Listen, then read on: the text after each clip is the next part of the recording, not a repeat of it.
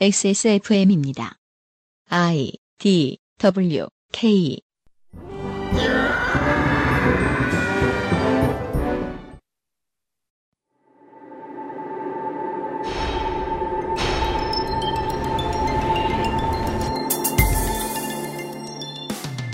더불어민주당 121석, 새누리당 99석, 국민의당 38석, 정의당 6석.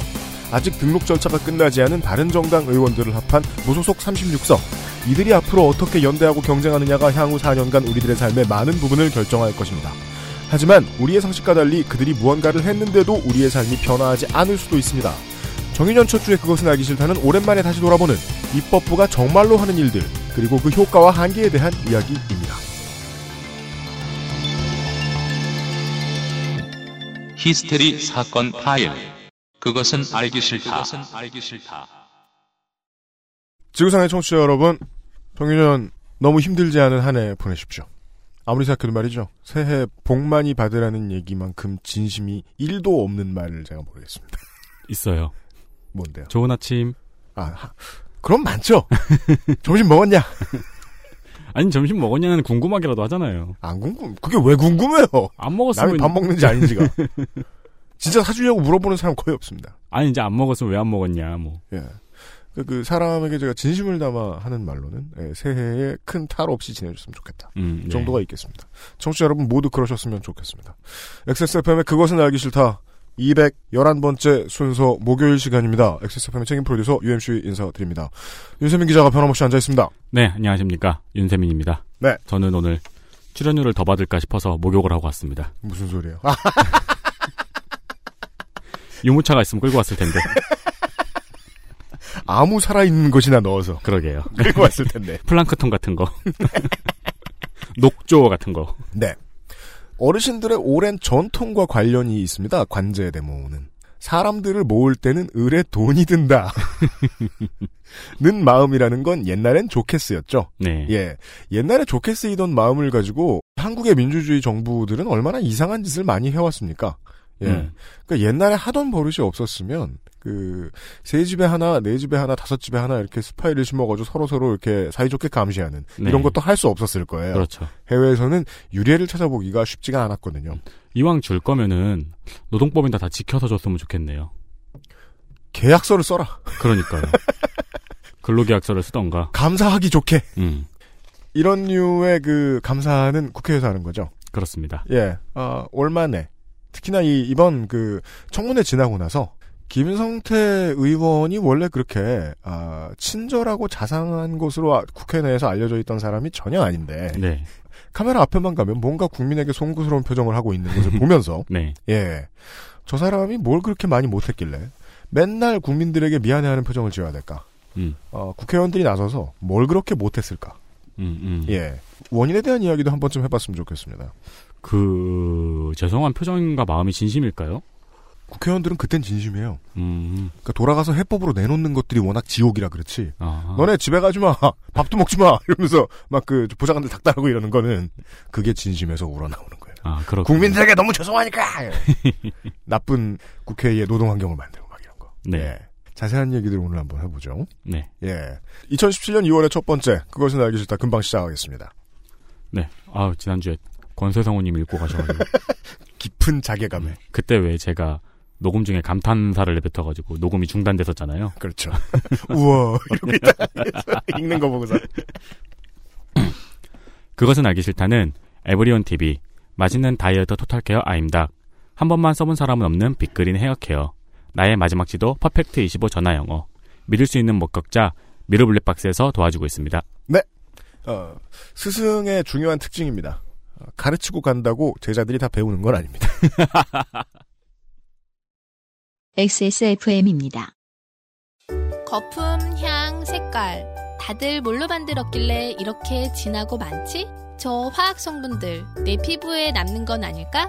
시간만 많으면 코코넛 오일로 내가 샴푸를 만들겠지만 난 바쁘니까 Big Green 약산성 헤어 케어 시스템 Big Green sulfate free 살찔까봐 걱정되지만 야식과 맥주 한 잔을 포기할 수 없다면 프리미엄 세이프 푸드 아임닭.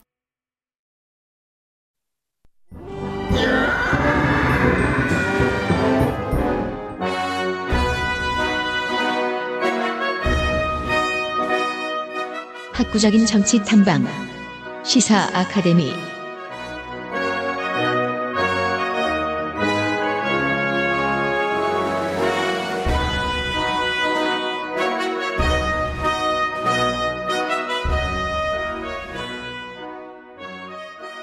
어, 매월 첫째 주에 가급적 만나려고 하고 있는 음, 네. 조성주 소장 코너입니다. 그렇습니다. 네. 아직 이름은 안 정했습니다. 여러분이 들으실 때는 제목이 좀 정해졌을 수도 있습니다. 음. 하지만 어, 그 제목이 안 정했을 수도 있는 게요. 다음 달엔 또 무슨 얘기를 할지 모르기 때문에. 그렇죠. 네. 네. 그렇다고 그냥 뭐 조성주 조성주 코너 이렇게 하자니 조선일보에서 맨날 보던 이규태 코너 같아요. 조성주 코너 이렇게 만들면은 네. 또 예능에 출연하실 것 같아가지고. 아 또아 그래요? 다른 데로 금방 수출될까봐 네, 네. 그런 건 자제하고. 예능을 별로 안 좋아해서 뭐. 소나람도 그랬어요. 조성주 소장 나오셨어요? 예 반갑습니다 조성주입니다 새해 복 네. 많이 받으십시오 네, 좋은 새해 되십시오. 네 2017년 1월 24일에 말이에요. 제가 그래도 뭔가 하긴 할 거다. 안철수 전 대표를 봐라. 네. IT 관련 문제 나오면 국정감사에서 그 사람처럼 대마왕이 없다. 그렇죠. 예. 네. 그 전문성 분명히 국회에 쓸때 있다. 네. 대표 일 이상하게 해서 문제지. IT 관련 이야기가 나오면은 대망이라는 것도 문제인데 음. 다른 커말못을 전부 다 조용히 시킨다는 게 가장 큰 역할이죠. 네. 마치 그, 약 기운이 없을 때와 있을 때의 대통령 같아요. 말을 몇 배로 잘해요. 그렇죠. 네. 눈빛이 달라져요. 아는 얘기 나오면. 음. 제가 그래서 기대했던 그 20대의 인물 중에 더불어민주당 성남시 분당갑에 재산 1위, 아, 네. 예, 원내 재산 1위, 김병관 의원이 있었어요. 네. 다행히 산통자 위에 들어갔습니다, 이 사람이. 음. 그리고 물론 뭐 문강에도 할 수 있는 일이 있었겠지만, 예. 이 양반이, 아, 문화예술진흥법 일부 개정 법률안을 대표 발의를 했는데, 내용의 주된 골자는 게임을 법적으로 문화예술에 포함시키자는 내용입니다. 아, 어, 이러기 시작하면 법적인 대우가 많이 달라집니다. 그렇죠. 72년에 문화예술진흥법이 제정됐을 때, 다섯 개 항목이 예술이었어요. 문화예술이었어요. 네. 문학, 예술, 뭐 되게, 뭐, 큰 의미로 그렇겠죠? 음. 악 연예, 출판이었어요. 연예도요. 네. 네. 또 연, 너무 두루뭉술한 게 많죠? 그렇죠. 그 사이에 이제 40년 동안, 45년 동안 무용, 연극, 영화, 국악, 사진, 건축, 어문, 만화까지 늘어납니다. 음. 그랬는데 게임이 안, 됐- 안 들어갔던 거예요. 네. 이게 들어가고 나면 지원이 달라지고 세제가 달라집니다. 네. 예, 되게 많은 게 달라지거든요. 법적으로 문화예술에 게임이 포함이 안 됐기 때문에 에, 보수 정당이 게임에 세금을 걷고 싶을 때 좀 편하게 압박을 했던 측면도 있거든요.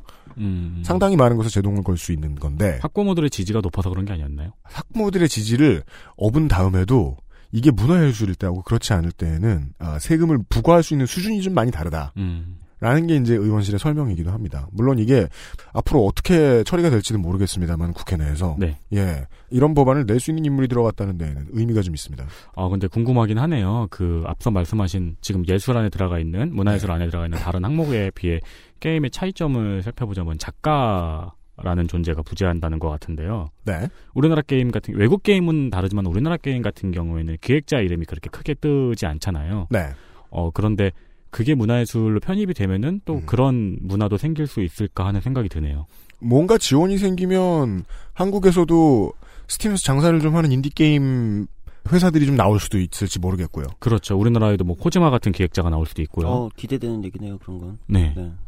코지마 하니까 눈이 번쩍 뜨입니다. 그렇죠. 네. 아니, 물론 이건 명텐도 같은 소리긴 합니다. 우리끼리 앉아가지고.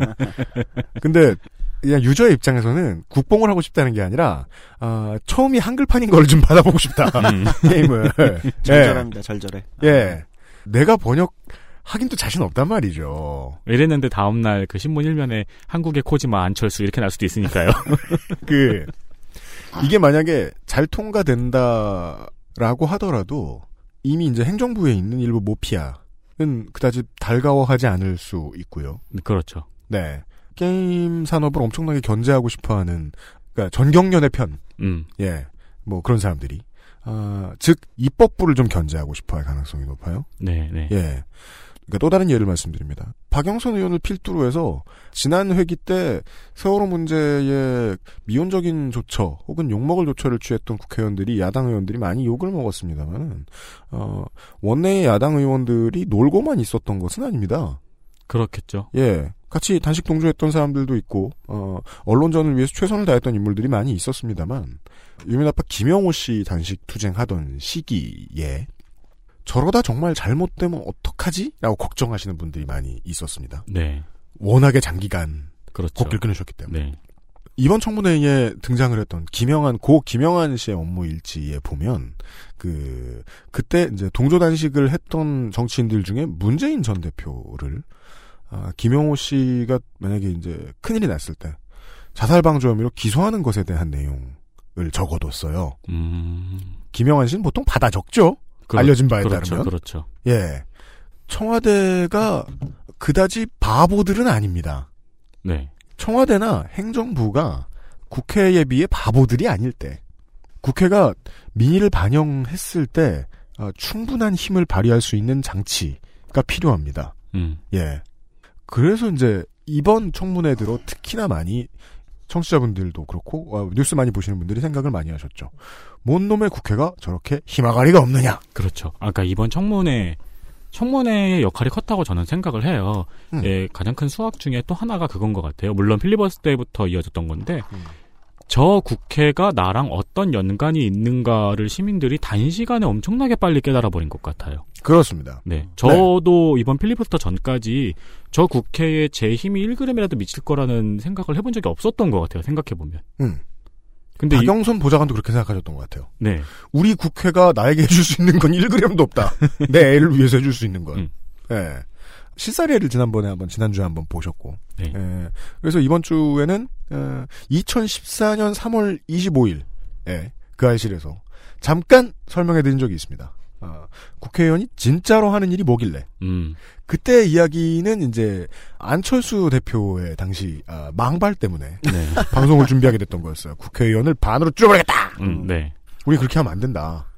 30%에서 50% 늘어도 모자라다. 그렇죠. 라는 말씀을 드리면서 국회의원이 진짜로 하는 일들에 대해서 설명드렸는데, 어, 오늘 좀 더 insight를 볼 수 있지 않을까 기대합니다. 그러니까 이- 이런 얘기부터 시작을 해볼게요. 오늘 아마 이 앞에 들어갈 얘기는 이건 것 같습니다. 이제 국회의원 우리는 보통 이제 국회의원에 많이 집중하잖아요. 네. 우리가 직접 뽑는 사람이고 선거 때 나- 다양한 이제 후보자들이 나와서 뽑고 네. 그 사람의 행위, 말 또는 그 사람이 하는 때로는 망발, 음. 스캔들 음. 이런 거에 이제 집중하는데 훨씬 원론적인 얘기를 한번 해볼 필요가 있는. 국회의원 이전에 국회의원이 왜 국회의원을 뽑습니까? 국회에서 일할 사람을 뽑는 거 아닙니까? 네. 그러니까 국회라는 게 뭐냐? 음. 국회라는 용어도 사실 조금 어, 논의를 해볼 필요는 있어요. 음. 대부분의 민주주의 국가는 의회라고 하거든요.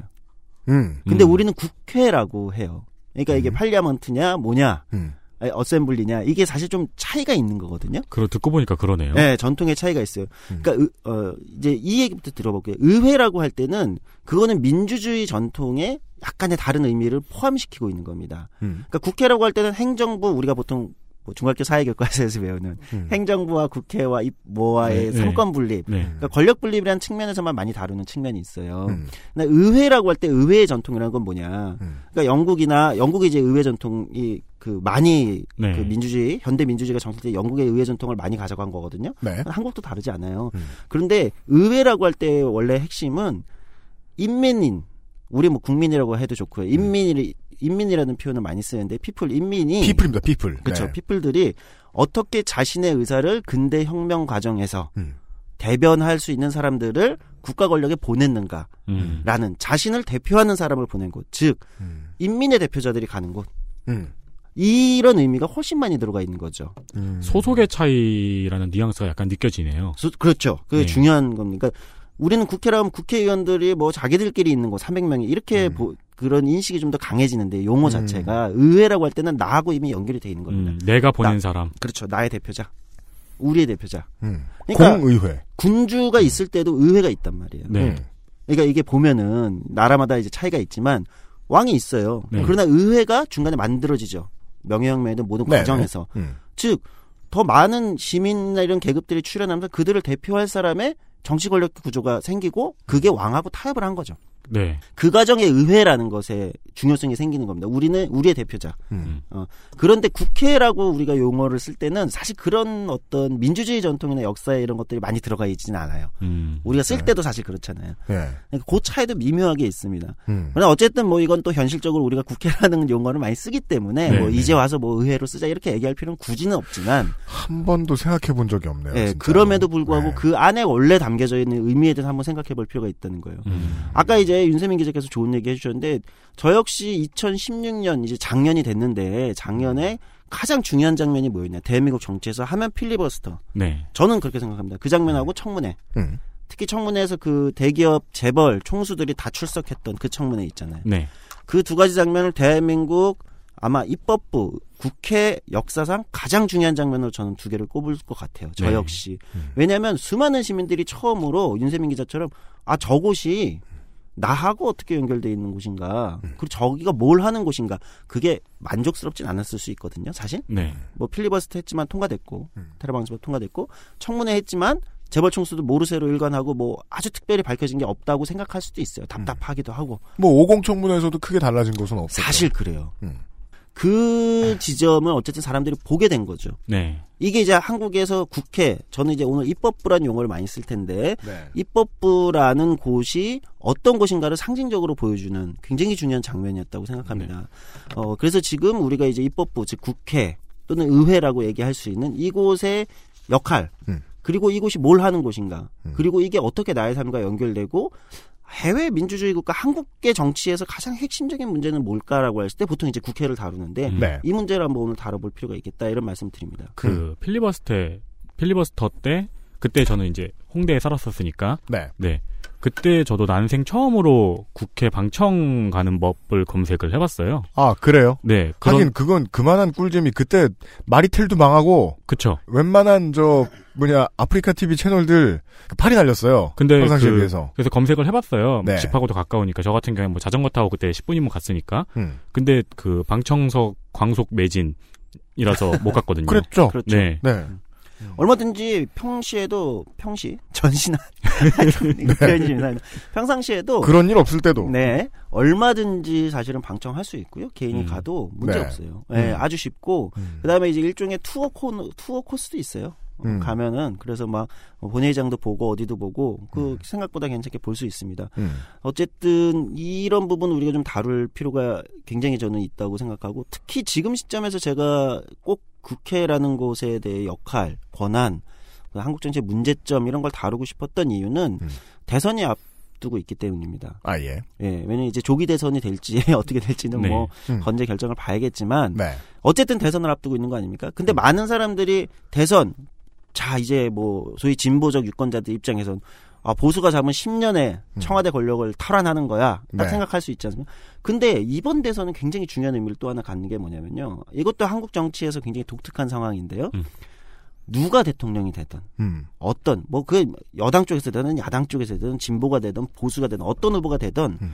대통령 단독으로 국정 운영을 할 수 없는 권력이 탄생합니다. 음, 음, 음, 음. 이번 대선이. 네. 네. 왜 어느 정당도 과반에 절대 미달해요. 음. 지금 새누리당이 바른정당이랑 분당됐잖아요. 그래서 네. 뭐 이제 뭐 추가 탈당이 있을 수도 있는데 음. 그건 뭐 한 바른정당이 한 30에서 40석 갈 거고요. 음. 새누리당이 뭐 80에서 90석. 네. 그리고 더불어민주당이 뭐 120석 정도. 음. 무소속이 한 10석에서 뭐 20석 갈 수도 있고 뭐 때로 다른 게 만들어질 수 있고 정의당이 6석, 국민의당이 38석. 네. 어느 정당도 단독으로 국정 운영 즉 150석을 턱없이 미달하는 겁니다. 음. 그 노태우 이후 가장 약한 대통령이 나온다. 그렇죠. 예. 그러면은 이번에 만들어지는 대통령은 어떤 대통령이어야 되냐면 이 제가 이제 당위로 주장하는 것이 아니라 실질적으로 본인이 아니 청와대 권력을 잡았어요. 그런데 본인이 통과시켜야 되는 제도를 개혁해야 되고 뭐로 뭐 공약한 걸 만들어야 되고 그냥 모든 거에 있어서 음. 국회에 협력이 필요하다는 겁니다. 그러네요. 옛날 네. 진짜 우리 옛날 그리스 영화 같은 거 보면은 왕이 이제 죽일 듯한 눈빛으로 원로회를 바라보면서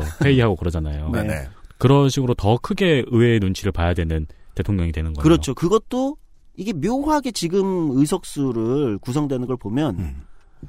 A 플러스 B 만으로도 모자랄 수 있는 상황인 거예요. 네. 왜냐하면 국회 선진화법 때문에 나머지가 비토권을 발생하는 할 수 있잖아요. 음. 그럼 180석을 넘겨야 되는데 그러면 플러스 C 정당까지 가려면 네. 이 조합을 어떻게 구성할 거냐. 3분의 2 장사는 거의 안 될 것 같은. 그렇죠. 네. 그럼 과반도 단독으로 안, 된, 안 되니까. 음. 그럼 다른 정당하고 연합해서도 과반이 될까 말까 하는 상황이 된다는 거죠. 네. 이런 상황에서 그럼 앞으로 탄생하는 대통령 청와대 권력은 음. 더더욱 더 국회 중심으로 정치의 무게가 옮겨갈 가능성이 있다는 겁니다. 음. 물론 저는 저 같은 사람의 입장에서는 저는 이제 입법부 우위론자라는데요. 굳이 네. 주장하자면 어, 한국 정치엔 긍정적인 측면이라고 봅니다. 왜냐하면 네. 이게 이런 생각 안 해도 이번에 최순실 씨가 네. 최순실 씨가 청와대 권력에 사적으로 개입해 들어간 거잖아요. 네. 왜 굳이 국회가 아니라 청와대로 들어가서. 사법부가 아니라 그렇죠. 청와대 권력에 줄을 섰는가? 음. 거기에 사적으로 개입. 음. 거기가 가장 많은 권력을 갖고 있기 때문입니다. 두 가지 이점이 있네요. 거기가 가장 많은 권력을 갖고 있고 또 한 가지는 거기는 한 명만 있으면 되잖아요. 바로 그겁니다. 이게 입법부로 가게 되면 음. 국회의원 한 명 구워 삶았다고 자기 문제를 해결할 수 있는 게 아니에요. 그렇죠. 300명을 구워 삶아야 되잖아요. 그 안엔 음. 다양한 이해관계가 이미 충돌하고 있기 때문에. 음. 근데 청와대는 그렇지 않아요. 행정부 권력이라는 건 한국 정치의 또 특징은 대통령에게 청와대의 모든 권력이 집중돼 있는 구조잖아요. 이게 최- 대, 음, 대부분 지적하는 대통령 중심제, 진- 뭐 제왕적 대통령제 그쵸. 이런 말이 사실 그런 건데. 네. 그럼 거기에만 선을 대면 되는 거예요. 음. 그러니까 완전 국정을 거기 하나 선대가지고 좌지우지한 거 아닙니까? 음. 근데 이게 입법부였으면 안 그렇다는 거예요. 그러니까 입법부 중심의 정치를 하는 나라들에서는 이런 비선실세 농단이라는 게 잘 일어나진 않아요.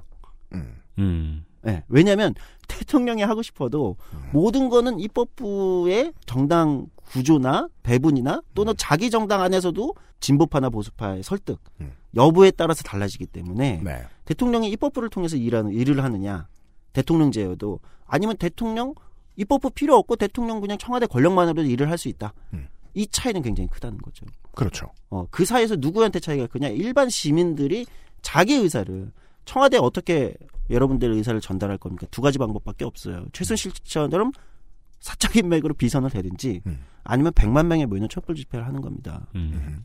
근데 100만 명에 모이는 촛불 집회를 우리가 음. 1년에 수백 개에서 수천 개의 사안이 있는데 중요한 사안이 있지 않습니까? 네. 네. 얼마나 우리 사회에 중요한 그거마다 100만 명씩 모일 수 있나요? 그거는 뭐 좋은 상황이 아니죠. 음. 1년에 한 번씩 모인다 해도 그건 좋은 상황이 아니죠. 그렇죠. 얼마나 히- 힘들어요. 그럼요. 솔직히. 만 명이면 또 모르겠는데. 그렇죠. 네. 근데 만 명에 모일 경우는 문제가 발생한 게 뭐냐면 음. 딴 데서도 만 명은 모을 수 있다는 거예요. 맞습니다. 그러니까 음. 수많은 이해관계들이 만 명, 만 명씩 모이는 건 된단 말이에요. 네. 근데 100만 명 정도 이번 우리가 촛불 집회에서 경험했죠. 이 정도 모이면 이제 청와대 권력을 통제할 수 있게 되겠죠. 네. 이거는 음. 어마어마한 100만 명에 모인다는 건 뭐 뭐랄까요? 그건 준혁명 상황이니까. 그렇죠. 어. 근데 모든 사안에 준혁명 상황을 만들 수 없단 말이죠. 네. 그러니까 이제 입법부가 원래 그래서 존재하는 거거든요. 네. 어, 대의민주주의 네. 제도에서. 그런데 그러니까 일반 시민 입장에서는 그럼 내가 매번 100만 명을 설득해서 음. 100만 명을 모을 거냐. 음. 나의 중요한 사안을 위해서. 음. 아니면 내가 최순실 씨처럼 어떻게 어떻게 해가지고 비선 실세가 돼서 음. 선을 댈 거냐. 청와대. 음. 이렇게 되면은 사실 이건 무슨 얘기냐. 일반 시민들은 자신들의 중요한 이해관계 문제를 전달할 수 있는 방법이 없다는 거죠. 그게 또 이번에 나왔던 잠깐 화두가 되었던 문제 중에 하나죠. 음. 그 일반 시민들이 국정 운영에 참여할 수 있는 것이 4년에 한 번씩 이루어지는 투표로는 너무 소극적인 참여밖에 안 된다라는 네. 문제 제기가 있었죠. 음. 네. 그런데 이게 입법부로 오게 되면 얘기가 달라지는 겁니다. 음. 여기는 선거와 표와 자기 지역구 민심과 이해관 계 하나하나에 민감하단 말이에요. 그럼요. 이번에 촛불 집회 과정에서도 많은 시민들이 느꼈을 거예요. 국회의원 한 명 한 명은 우리가 어떻게 움직이게 할 수 있고 우리 여론이 어떻게 투입되는가 음. 등등등을 뭐 긍정적 효과도 있고 부정적 효과도 있습니다. 음. 그럼에도 불구하고 이 경우엔 달라지죠. 자기 음. 지역구 국회의원이다. 네. 이 경우면 100만 명의 촛불 집회 필요 없어요. 음. 어, 1000명의 유권자로도 충분히 압력을 행사할 수 음. 있죠. 그리고 국회의원들도 대의민주주의의 가치에 대해 다시 깨달았죠. 청문회 이후에. 맞아요. 네. 그 번호 공개된 국회의원들이 많다 보니까 아 진짜 민심은 이러저러 이러저러 하구나 음. 라는 거를 몸으로 체감할 수 있는 그 전까지만 해도 19대 때 우리 이제 방송하면서 얘기 많이 했었는데 사람들의 의견이 어떤지 알 수가 없고 내가 가도 몰라 보니까 네. 자꾸만 지역의 신문의 기자들에게 밥을 사야 했던 거예요. 음. 그거 한 줄 더 나가는 게 일인 줄 알고 네. 알고 보니 아니었다. 사람들은 어디에서 내가 하는지 뭘 보고 그게 나한테 이득이 되는지 어떻게 생각하는구나라는 거를 연락을 계속 받으면서 이번에 국회의원들도 많이 느꼈다. 국회의원이라는 단어 지금 아까 앞에 설명 듣고 보니까 어색해지긴 합니다. 왜냐하면 그 단어가 짧으니까 네. 글자가 두 개니까 뭔가 줄임말일 것 같잖아요. 근데 국회에서 보면 안 알려줘. 지금 가만히 생각해 보니까 국회에 가장 비슷한 한국 정치사에 쓰였던 단어로는 통일주체 국민회의가 있어요. 아니면 중국 의회가 그거잖아요. 전국인민 대표대회 아, 음. 대표회의? 예. 그렇죠. 그 줄이면 국회다. 네. 네. 그런 생각도 문득 드네요. 옛날에 국회의원이라는 존재가 어디에 출몰했다 이러면은 음. 왜 거기 있는 양복 입은 양반들이 이마가 땅에 닿을 때까지 고개를 숙이고 음. 그런 느낌이 흔히 연상이 되었잖아요. 음. 네. 근데 최근에 국회의원이라고 한다면은 사실 그런 이미지가 연상되지 않잖아요. 연설을 하고 사람들이 박수를 치고 음. 뭐 사람들하고 악수를 하고 심지어 SNS로 SNS로 같이 소통도 하고 음. 그런 의미에서 옛날에 그 목이 뻣뻣한 귀족 같았던 이미지가 많이 내려와 있는 상황이잖아요 지금. 요즘 정치인 이미지의 로망은 아까 김병관 의원 설명했지만 김병관 의원 말고 박주민 의원이잖아요. 음. 예. 그 20수한 고시생. 아, 음. 그 그런 측면이 이제 많이 이제 발생하게 되면서 이제 우리 시민들한테도 국회라는 존재가 달라 지게 이제 이미지와 이제 예. 체감이 달라진 거죠. 음. 그런 측면에서 우리가 또 하나 보자면 그럼 국회는 뭐 하는 곳이냐? 의회라는 것은 뭘 하는 곳이냐? 음. 이 국회에 정의된 본인들의 이제 국회라는 곳의 권한에 대해서 네. 이제 국회의원의 권한과 조금 다릅니다. 국회라는 곳의 권한에 대해서 이제 한번 짚어보자는 거죠. 예. 입법부의 권한, 그러니까 가장 뭐 또 중학교 사회교과서 돌아가서 우리 보통 뭐라고 얘기합니까? 뭐 행정부를 감시 견제하는 삼권 분립의 존재. 네. 근데 이렇게 하면 너무 추상적이에요. 음. 구체적인 권한을 볼 필요가 있어요. 행정부, 입법부, 사법부 이렇게 돼 있죠 아마 예, 교과서에는. 보통 그래요. 네. 근데 사실 이걸 냉정하게 보면요. 어, 민주주의를 하는 나라마다 그 셋이 평등하게 권력 분립이 되어 있진 않아요. 음, 사법부가 우위에 있는 나라가 있고요. 네. 입법부가 우위에 있는 나라가 있고요. 행정부가 우위에 있는 나라가 있어요. 음, 물론 이거에 대한 평가나 판단은 조금씩 그 주장하는 사람들마다 조금 다르긴 하지만 네. 있어요. 그러니까 미국 같은 경우를 보면 어떤 학자들은 미국은 사법부 우위의 국가다. 음. 사법부, 그러니까 연방 대법원이라고 얘기되는. 그러니까 네. 미국이 왜 연방 대법원, 연방 판사들이 결정하는 이 그게 굉장히 그 사회의 가장 큰 중요한 판결인데. 이번에 보셨죠? 대통령 행정 명령을 사법부가 지금 거역하고 있다가. 네. 예. 예. 그래서 미국을 보통 평가할 때 실질적으로 사법부가 위에 있고 형식적으로 입법부가 더 위에 있고 행정부가 사법부와 입법부 아래에 있다라고 얘기하는 사람들도 있어요. 음, 그러니까 우리가 백악관에 네. 대통령 하면 미국의 대통령 하면 음. 그게 뭐 이번에 트럼프여서 그렇긴 한데 음. 어마어마한 권력을 가지고 있는 것처럼은 우리나라처럼 음. 맘대로 못해요. 실제로 우리가 아는 미국 대통령이 전 세계 대통령은 아니다. 네. 의견 내놓고 허락받는다. 네, 음, 왜냐면 예. 본인이 하고 뭐 행정명령 이런 거 있잖아요. 본인이 하고 싶은 뭐 상원 청문회를 통과해서 임명할 수 있는 사람들 이런 것들이 그렇게 많지 않아요. 네. 그러니까 입법부가 더 위에 있다. 그리고 입법부보다도 실질적으로는 사법부가 위에 있어서 음. 미국 민주주의가 문제다라고 비판하는 사람들도 있어요. 아, 네. 그러니까 뭐 프랑스 같은 경우는 행정부가 위에 있다 이렇게 보는 학자들도 있어요. 음, 관료 체계가 너무 세다. 네.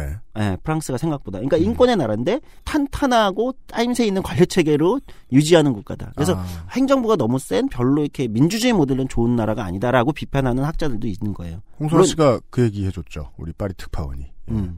파리에 가면 어, 공무원이 제일 세다. 네.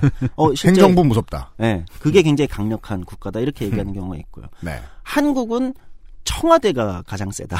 음, 네. 그러니까 대- 청와대라는 곳에 권력이 지나치게 집중돼 있고 국회 권한이 굉장히 약하고, 음. 어, 그리고 그 사이에 이제 사법부가 독자적으로 힘을 키워왔다 이렇게 이제 비판하는 학자들이 있는 거죠. 또 별개로 그런 거 다 상관없이 그냥 푸틴이 제일 센 나라도 있죠. 아 그렇죠. 힘도 제일 말도 제일 잘 타고. 맞아요. 네. 그 사람은 행정부라 보기도 힘들어요. 그냥 네. 푸틴. 얼마나 센지 상의가 없고. 짜르죠, 뭐 짜르. 네. 근데 어쨌든 국회에 그러면 이제 실질적 권한이라는 게 뭐냐 이렇게 음. 보면은 이제 가장 중요하게 하는 건 이제 우리가 행정부를 감시 견제한다고 할때 음. 어, 얘기되는 게 이제 국정감사와 조사. 이건 이제 행정부가 자기네 일을 어떻게 네. 하고 있는가를 감사하고 음. 네. 그다음에 때로 필요하면 이번처럼 뭡니까 사건이 나면 조사하고 음, 더 필요하면 청문회를 열기도 하고 그렇죠. 네. 국정감조사권 네. 이게 있고요. 그리고 대선에 나오는지 안 나오는지 감시하고. 네. 그렇습니다. 근데 그거보다 더 중요한 걸 저는 꼽으라면 행정부 감시 견제보다 더 중요한 거는 법을 만드는 거죠. 음. 음, 예. 국회가 법을 만드는 거잖아요. 네. 네. 예. 이거 굉장히 중요합니다. 음. 국회가 법을 만드는 곳이다. 법을 만들고 고치고 재개정하는 곳이잖아요. 네. 음, 이게 굉장히 중요합니다. 근데 한국에 어, 좀 이따 지적하겠지만 굉장히 안 좋은 전통이 하나가 있는데 정부도 법을 내요. 음. 네. 우리, 우리가 이게 익숙한 것 같지만 이거 굉장히 그 외국의 민주주의에서는 선진국가에서는 굉장히 이상하게 봅니다. 정부가 왜 법안을 제출해? 국회는 법을 제정하고 개정하는 곳입니다. 그리고 생각보다 이게 많이 논의가 안 돼서 저는 좀 아쉬운데 음. 350조에 달하는 국가 예산을 심의하는 곳입니다. 네. 음. 네. 그 사실은 여러 번 얘기했죠. 네. 알고 보면 현행 결산하고 내년 예산하니까 한꺼번에 하니까 700조 한다고 봐야 된다. 네. 한 해에. 음. 네. 어마어마한 규모예요. 350조라는 건 대한민국 GDP에서 어, 거의 뭐 한 25% 네. 네. 이상을 차지하는 수준이고 그 350조를 그 정도로 투입하고 결정하고 어느 곳에 지원하고 음. 이렇게 할 수 있다는 건 사실 이것 때문에 수많은 재벌들도 국가 권력에 네. 정유라한테 말도 사주고 뭐 이렇게 하는 거거든요. 네. 음.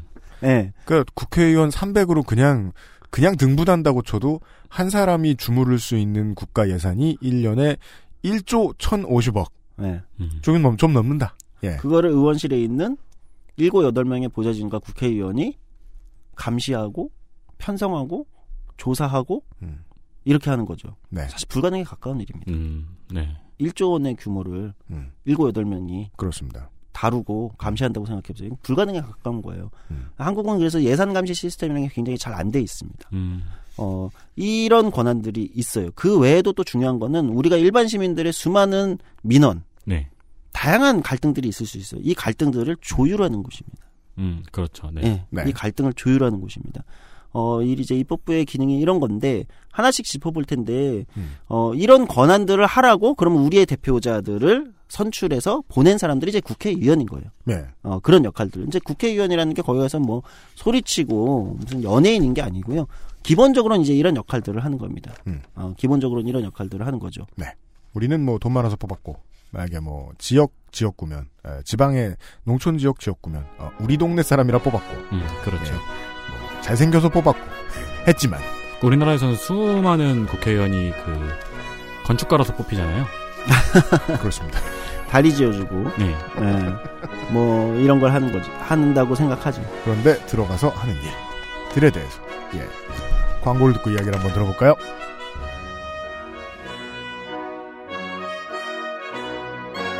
XSFM입니다.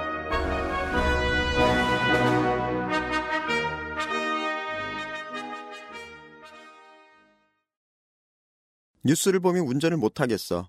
대영치돌 사고 급발진. 보복 운전에 폭력에 블랙박스 영상 보면 정말 무섭더라고. 넌 블랙박스도 없잖아. 그래서 살려고. 근데 찾기가 어려워. 뭐가 어려운데? 화질, 화각, 상시 전원, 가속도 센서, UI, SD카드 수명 관리 정도만 체크하면 되는데 이 중에 뭐가 어려워? 알았으니까 네가 한번 추천해 봐. 하하! 엑세스몰에 있는 미르 블랙박스. 기본 스펙은 확실히 갖추고 가격은 확실히 낮춘 미르 블랙박스 M8. 본사는 물론 50개 공인된 서비스 센터에서 믿을 수 있는 서비스. 엑세스몰에서 구입하면 AS 기간 연장까지 어렵고 복잡한 선택 미르 블랙박스가 도와드립니다. 미르 블랙박스 M8? 난 이름만 기억한다. 자체 교사 자격 시험을 통과한 선생님들만 수업을 진행하고 적은 학생 수를 유지해 수업의 질이 떨어지지 않는 전화 영어. Perfect 25.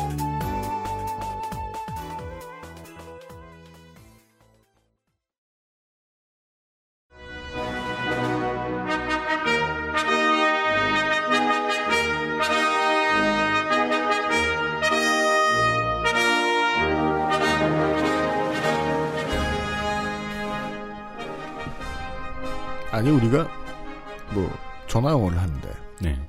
그 선생님이 네. 뭐 어, 경상도 출신인가? 왜요? 그러니까 이런 걸 따지지 않잖아요. 아, 아, 아, 네. 뭐 그 전화 영어 계에는 뭐 이회창의 권유로 입문했나? 이런 걸 따지지 않잖아요. 네. 그 제가 그 종편의 그 정치평론이 왜 이렇게 지루하고 따분한지 예, 이유를 다시 한번 조 소장께서 설명해 주셨습니다. 음. 예. 아, 입법하는 사람으로서의 자질을 잘 얘기하지 않아요. 그렇죠. 네. 네. 그런 걸 얘기하잖아요. 언제부턴가 한국의 종편들이 나오면서 더 그렇게 됐는데 국회의원들의 약간 마치 연예인 것 같은. 네. 어 근데 연예계 연예인에게 요구되는 능력하고 음. 네. 아까 입법부의 음. 대표자로서 어, 시민의 대표자로서 요구되는 능력은 사실 다른 거잖아요. 네. 음.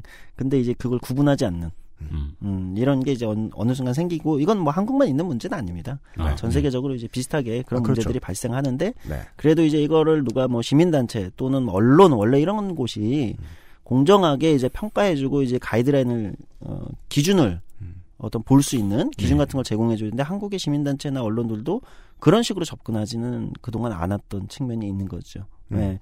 어쨌든 얘기를 돌아가면 그래서 이제 이런 얘기부터 한번 시작을 해보겠습니다. 많은 사람들이 얘기는 이제 국회의원이 국회가 일을 안 한다. 음. 이 얘기는 시민들이 하기도 하고요. 네.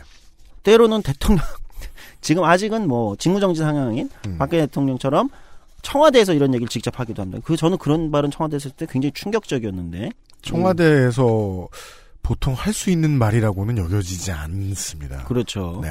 근데 어쨌든 많은 시민들이 국회가 일을 잘 안 한다. 일하는 국회를 만듭시다. 또 뭐 정당들이 이런 얘기를 하기도 합니다. 음. 정말 국회가 일을 안 하냐? 음. 근데 이거 한번 짚어볼 필요가 있어요. 정말 일 안 하냐? 음. 그럼 이제 통 우리가 이제 데이터를 한번 보자고요. 13대 국회 때 음. 처리된 법안 수가 음. 처리된 법안 수가 13대 국회 4년 동안 네. 806건이었습니다.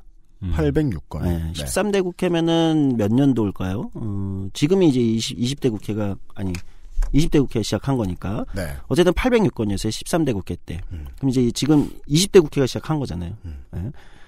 그리고 중간에 16대 국회에 가면 음. 처리된 법안 수가 네. 1753건입니다. 두 배. 두 배가 됐네요. 1753건. 16대 국회 때. 16대 국회는 2000년 6월 5일에 개원했네요. 16대 국회는 국민의 정부에서 참여정부로 넘어가는 회기죠. 네네. 네. 그럼 19대 국회. 그러니까 지금 20대 국회 바로 전 국회죠. 네. 예. 몇 건이 처리됐을까요? 8013건입니다. 어, 압도적으로 늘어나네요, 점점. 13대 국회에서 19대 국회까지 10배가 늘어난 거예요. 그런 그러네요. 4년 동안 처리하는 법안 수가 10배가 늘어나는 거예요. 국회의원 수는 똑같았는데. 그렇죠. 국회의원 수 한 명 늘었어요, 한 명. 네, 299 에서 300으로 늘었죠. 예. 네. 그러니까 그럼 그 한 명이 어, 나머지 7,200건을 한 건 아닐 거예요. 슈퍼맨이 한 명 들어온 거야. 그러니까 그 물론 재산으로 따지면은 정몽준이 있었어요. 슈퍼맨이요. 나머지 다 합친 거에 몇 배 되는 네. 말고 법안 처리로 따지기가 좀 애매하죠. 음. 저희 뭐 저 총선 방송에서도 다뤄드렸습니다마는 그 영 노는 분들이 계시고 네. 그 다음에 놀았단 소리를 하지 않기 위해서 어 벌금을 현실화시키는 법안을 수십 개 발의하신 예. 그래서 통과율이 높은 분이 계시고 맞아요. 음. 그런 거 일단 다 퉁쳐보자고요. 그러면 1753을 300으로 나누면 26.71이에요. 네. 4년간 26.71인데 법안이라는 게 연구 과정이 보통 많이 들어가는 게 아니고 그렇죠. 그 보좌관들도 많이 일을 해야 되지만 산하에 있는 연구해 주시는 분들의 도움도 많이 받아야 되거든요. 네. 그 저는 이게 만약에 진짜 국민들의 기대만큼 이 법안 하나 내는데 공을 국회의원이 들였다라고 생각하면 소설 하나 쓴 걸로 봐도 이게 부족함이 없다. 그렇죠. 그리고 법- 다작이죠, 다작. 그러면 네, 네. 근데 또 하나 또 하나 통계를 볼게요. 임기 만료 폐기. 즉 처리되지 못하고 음. 4년 임- 그 국회 임기 내에 처리되지 못해서 폐기되는 법안들이 있어요. 네. 뭐 어떤 법안은 정말 말이 안 되니까 야 이건 어떻게 통과시키냐 이러면서 그렇죠. 그런 네. 것도 있고 아니면 여야 간에 뭐 쟁점이 너무 커서 음. 어? 그러니까 안될 합의, 수도 있고. 합의의 결과가 폐기였던. 네. 13대 국회 때 아까 총 처리된 게 806건이었어요. 네. 그러면 그때 음. 폐기됐던 법안이 132건이었습니다. 음. 자, 19대 국회 와볼게요. 지난 국회 네. 통과된 게 처리된 게 8013건입니다. 폐기된 게 9,809건이에요. 와. 9,809건의 법안이 폐기됐습니다. 네. 이거는 뭘 의미하는 걸까? 과연 이렇게 10배가 늘어난 처리 법안 수와 음. 10배가 아니죠. 90배가 늘어난 음. 폐기 법안 수는 무엇을 의미하는 걸까? 음. 어, 이 두 가지 측면이 있는 겁니다. 하나, 국회가 일을 안 한다는 얘기는 맞지 않다. 그러네요. 그러니까 함께 논의한 법안만 해도 18,000개잖아요. 그렇죠. 그 얼른 숫자만 듣고 음. 그 이것이 이제 통과되느냐 아니냐라는 시스템만 놓고 생각했을 때는 이것은 수시 입학 제도 같은 느낌이 듭니다. 그러니까 그 어, 인지를 할 돈이 있으면 막 던져보는. 어, 중요합니다. 예. 그러니까 지금 최근에 국회에서는 어떤 그 이- 회기가 많 이제 그 매번 국회가 개원할 때마다 어떤 문제점들이 있냐면 네. 국회의원들이 너무 많은 법안들을 약간 이거는 뭐냐면 실제 통과를 노리는 법안들이 아니라 아까 음. 잘 지적했지만 음. 이슈 파이팅 용일 수도 있고 때로는 그냥 음, 내가 이런 법안을 했어. 그러니까 언론에 한번 나오고 그다음에 그 법안은 신경 안 쓰는 법안들도 많아요. 음, 네. 네. 언론에 그냥 보도자료 이번 법안 발의했습니다. 네. 발의는 뭐든지 할 수 있어요. 당장 내일도 발의할 수 있어요. 국회의원실의 시스템으로서는 그 내용이 없는데 노래가 돼서 낼 수도 네. 있다. 음. 맞아요. 당장 네. 두 시간 후에도 발의할 수 있어요. 네. 도장 10개만 받으면 어떤 법이든. 아르토리아 펜드리건에게 기사자기를 수여한다. 이런 거. 네. 근데 과연 이것이 일을 하는 거냐? 그건 아닐 거잖아요. 즉 폐기되는 게 많다는 건 한 측면에서는 어 지나치게 선정적이거나 지나치게 쓸모없는 또는 이런 어떤 법안 발의 건수를 채우기 위해서 이런 것이 지나치게 많아졌다라는 측면도 있는 거고요. 네. 그러나 통과된 것도 많, 처리된 것도 많다는 건 그만큼 많은 사회에 많은 문제들을 10배 넘게 13대 국회에 비교하면 다뤄왔다는 네. 긍정적 측면도 있는 거죠. 네. 국회의원 1인으로 환산해 볼게요. 자, 해외랑 비교해 보겠습니다. 법률의 개수 그러면 이제 한국의 국회의원이 네. 아까 얘기했듯이 지금 의원 1인당 처리 발의 말고요. 네. 처리하는 법률안이 몇 개냐? 의원 1인당 18대 국회 통계를 제가 갖고 있는데 2008년부터 2012년입니다. MB 정부 시기예요.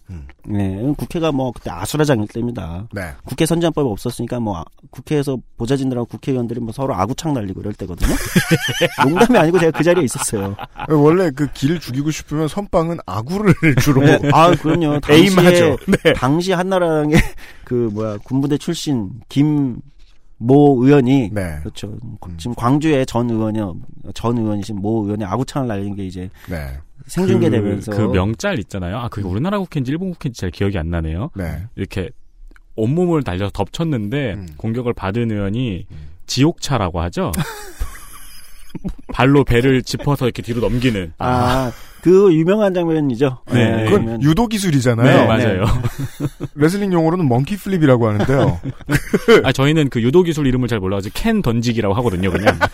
그래서 이 19대 때 우리 저 어, 금메달리스트 문 의원이 들어오셨을 때 예. 예, 포지션은 뻔하다 이렇게 얘기하기도 했었죠. 물론 그때는 이미 국회 선진화법이 들어와 있었기 그렇죠. 때문에 그 포지션을 쓸 곳이 없었지만 그럼 2008년, 2010년 당시 이제 국회가 진짜 아수라장일 때 국회 선진화법도 없을 때란 말이죠. 뭐 네. 후반기에 만들어지긴 했지만 음.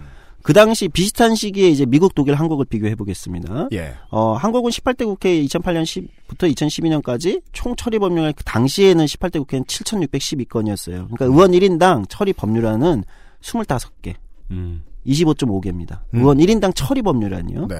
독일이 당시 2009년부터 2013년 독일의 17대 의회에 음. 총 처리 법률안 건은 906건입니다. 어머. 의원 1인당 1.5개입니다. 음. 의원 1인당 1.5개를 하는 거예요, 회기 동안. 음. 자기 임기 동안 1.5개 법안을 처리하는 겁니다. 법 하나 한 개 반. 한 개 반. 한 개 반. 어. 미국 가볼게요. 비슷한 시기가 이제 미국은 임기가 좀 짧잖아요, 의회가. 12대, 112대, 113대인데 2011년부터 2014년 총 처리 법률안 건 1934건입니다. 음. 의원 1인당 처리 법률안 3.6개입니다. 3.6. 미국 국회의원, 미국 의회 의원들이 자기 임기 동안 임기 두 번이에요. 112대 113대죠. 그러니까 네. 2년 2년이니까 네. 그동안 3.6건 처리하는 거예요. 음. 한국 25.5건 처리합니다. 그럼 한국 국회의원들이 왜 이렇게 바빠? 독일 국회의원의 한 20배가 넘게 일을 하는 거고요. 네. 20배 최소한 더 20 몇 배. 음. 미국 국회의원의 한 8배 일을 하는 거죠. 7, 8배. 음.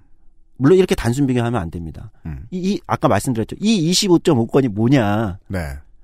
네가 처리했다는 25.5건이 뭐냐가 중요한 거죠. 음, 음. 네, 이게 아까 얘기했지 벌금 양형 양형 기준이라고 하는데 이게 네. 이제 19대 18대 국회 때 엄청나게 개정됐어요. 네, 그렇습니다.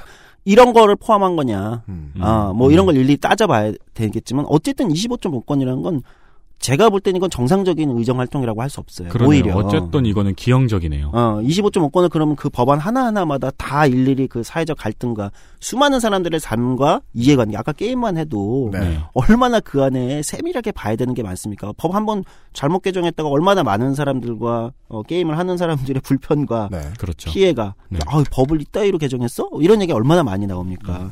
그러니까 한 건 하는데도 4년이 들 수가 있는 거예요. 음. 음. 근데 25.5건을 4년 동안 한다고 생각해 보세요. 이거 얼마나 봤을 것 같아요? 이 법 하나하나. 기억도 40못 해요. 48개월간 25건이 좀 넘게 한다 그러면 어, 한 40, 50일 내에 법안 하나를 끝내야 된다라고 단순 계산하면 그 사이에 어, 지역구 가서 테이프 자르고 TV에 나오고 라디오에 나오고 어, 그 다음에 중앙당에서 불러서 뭐 갑자기 피켓 들고 있는 거 하고, 어디 가서 굶고, 어디 가서 밥 먹고, 다 빼놓고 나면 업무 일자로 따지면 뭐 한 2, 3주 내에 법안 하나 나와야 된다. 그러니까 이게 그 엑셀 파일 하나가 아니고 법안이잖아요. 법안. 네. 법안이에요. 네. 법 문구 하나 고치는 것마다 네. 개정되는 것마다 수많은 시민들의 삶과 연결되어 있는 그렇죠. 네. 이걸 국회의원이 4년에 25개를 한다는 건 말이 안 되는 거예요, 오히려. 음. 네. 이건 제대로 안 했다는 겁니다. 음. 독일 1.5개잖아요. 이거 무슨 얘기일까요? 거기는 국회의원 한 명이 자기가 반드시 임기 4년 동안 해야 되는 네. 문제가 하나씩 있다는 거예요. 음. 음. 쉽게 얘기하면 그 문제 하나 4년 동안 하는 겁니다. 그러면 아, 그러면 갑자기 그 선거의 모습이 되게 다를 것 같은 게 나는 그 법을 하겠다라고 캠페인을 정해서 나올 거 아니에요. 그러니까 그렇죠. 수- 숙명 같은 거네요. 나는 그 법 하러 나갈 테니까 뽑아 주십시오. 그리고 그 걸로 평가받는 거죠. 음. 4년 후에. 음. 너 이거 왜 통과 못 시켰어? 이게 평가받는 거예요, 그걸로. 예. 우리 25개를 평가할 거예요, 25개. 그리고 전문성이 차이가 확 나네요. 근데 뭐 한국에 뭐 그런 거다 그러면은 어, 노상방뇨 벌금을 10만 원을 올리겠습니다. 이걸로 이제 및 여러 가지 경범죄의 벌금을 10만 원을 올리겠습니다. 또 노상방뇨 요걸로, 전문가가 되고. 요걸로 캠페인 안 되는 거 아니에요? 아, 이게 3점, 그 미국이 3.6개잖아요. 그러니까 네. 이제 회기 두 번 동안, 임기 두 번 동안이란 말이에요. 음. 이게 이제 110, 112대 113대 이제 2년, 2년, 4년을 합친 거니까. 네. 그러니까 자기 2년 동안 한 개 반 하는 거예요, 미국도. 1.8개 정도 하는 거죠. 음, 네. 그러니까 두 개 좀 못 되게, 음, 예, 음, 처리하는 겁니다. 음. 자기가. 그러니까 집중도가 다르겠죠. 그렇죠. 그리고 그 국회의원이 그 의회 의원이 담당하고 있는 것이 무엇이냐 이게 다른. 그러니까 국회가 국회의원이 이 통계만 보면 네. 자첫 번째 제가 이제 기존의 상식을 깨는 건 일을 안 한다라는 건 맞지 않다. 음. 일을 지나치게 많이 하거든. 그런데 이 일이 하고 있는 일이 제대로 일하는 거냐 음. 이건 의심해 볼 여지가 있다. 일의 양을 우리가 많이 한다고 그, 그 사람이 일을 많이 하는 것이 아니라 그러니까 통계상으로는 일은 많이 하는, 하는 거예요. 음. 13대 국회에 비해서 10배 일을 한다고 주장할 수 있는 거죠. 그거는 마치 그 업무 일지와 같네요. 그 어, 회사 업무 일지. 네, 업무 일지를 매일 써야 되는 회사가 가끔 있어요. 네. 음. 그러면은 하루 종일 열심히 일하고 업무 일지를 딱 켜보면 아, 뭐 했지? 싶어요. 아 그래요? 네, 그리고 어느 날은 어. 파일 하나를 아침부터 저녁까지 하는 경우가 있거든요. 아 그때 좀 손 떨리고 한 거 없어 보여서. 이거 하나 쓰기엔 좀 그렇고 그 오늘 내가 되게 많은 일을 했는데 뭘 했지 하면서 신입사원 때는 한 달 동안 그- 매일 그걸 고민해요. 사회생활 오래 하다 보면 네. 그 한국에 우리가 이제 학원 교육을 겪어오면서 겪- 그 거쳤던 문제들이 어, 사회 전반에 다 퍼져 있구나라는 걸 생각을 하게 될 때가 많아요. 네. 한국 학원 교육의 가장 큰 문제점은 그 과잉해서 많이 배운다라는 거잖아요. 네. 예. 어, 학교에서 배우는 거 말고 딴 걸 배워야 될 시간에 학교에서 배운 걸 더 하고 있다. 네, 네. 그리고 그만큼 양이 많고. 네. 지금 국회에서 하는 일이 그렇다는 설명을 들은 것 같아요. 그 업무 일지를 한 세 달 쓰다 보면은 어, 하루 종일 잠만 자도 업무 일지를 꽉 채울 수 있거든요. 아, 그래요? 네, 노하우가 생기는 거죠.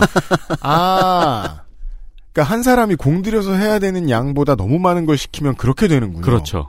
예. 네. 아주 중요한데요. 그래서 국회의원들의 의정 보고서를 낸단 말이에요. 연말이나 이럴 때 집에 오죠. 아, 의정 보고서를 내잖아요. 근데 그 선거 아닐 때왜 와 싶으면 받는 게 의정 보고서죠. 근데 그 의정 보고서에 이런 이런 법안 통과시켰습니다. 이런 이- 이런 법안 뭐 처리했습니다. 뭐 했습니다. 이런 얘기들은 상당 부분 과장돼 있어요. 음. 실제로 했는지 의원도 모르잖아요. 네.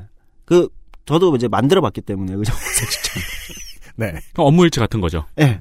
그 업무일지 같은 거일 수 있는 거예요. 물론 아닌 의원들도 있어요. 실제 그 의원이 진짜 집중했던 문제 이런 거 처리해가지고 예산까지 만들어서 그러니까 어쩌- 법만 통과되면 뭐합니까? 음. 그걸 시행하려면 예산이 있어야 돼요. 우리 예산 좀 이따 다루겠지만 음. 뭐 예산까지 해가지고 이렇게 돼서 그걸 실제 그 의원의 성과인 경우도 있어요.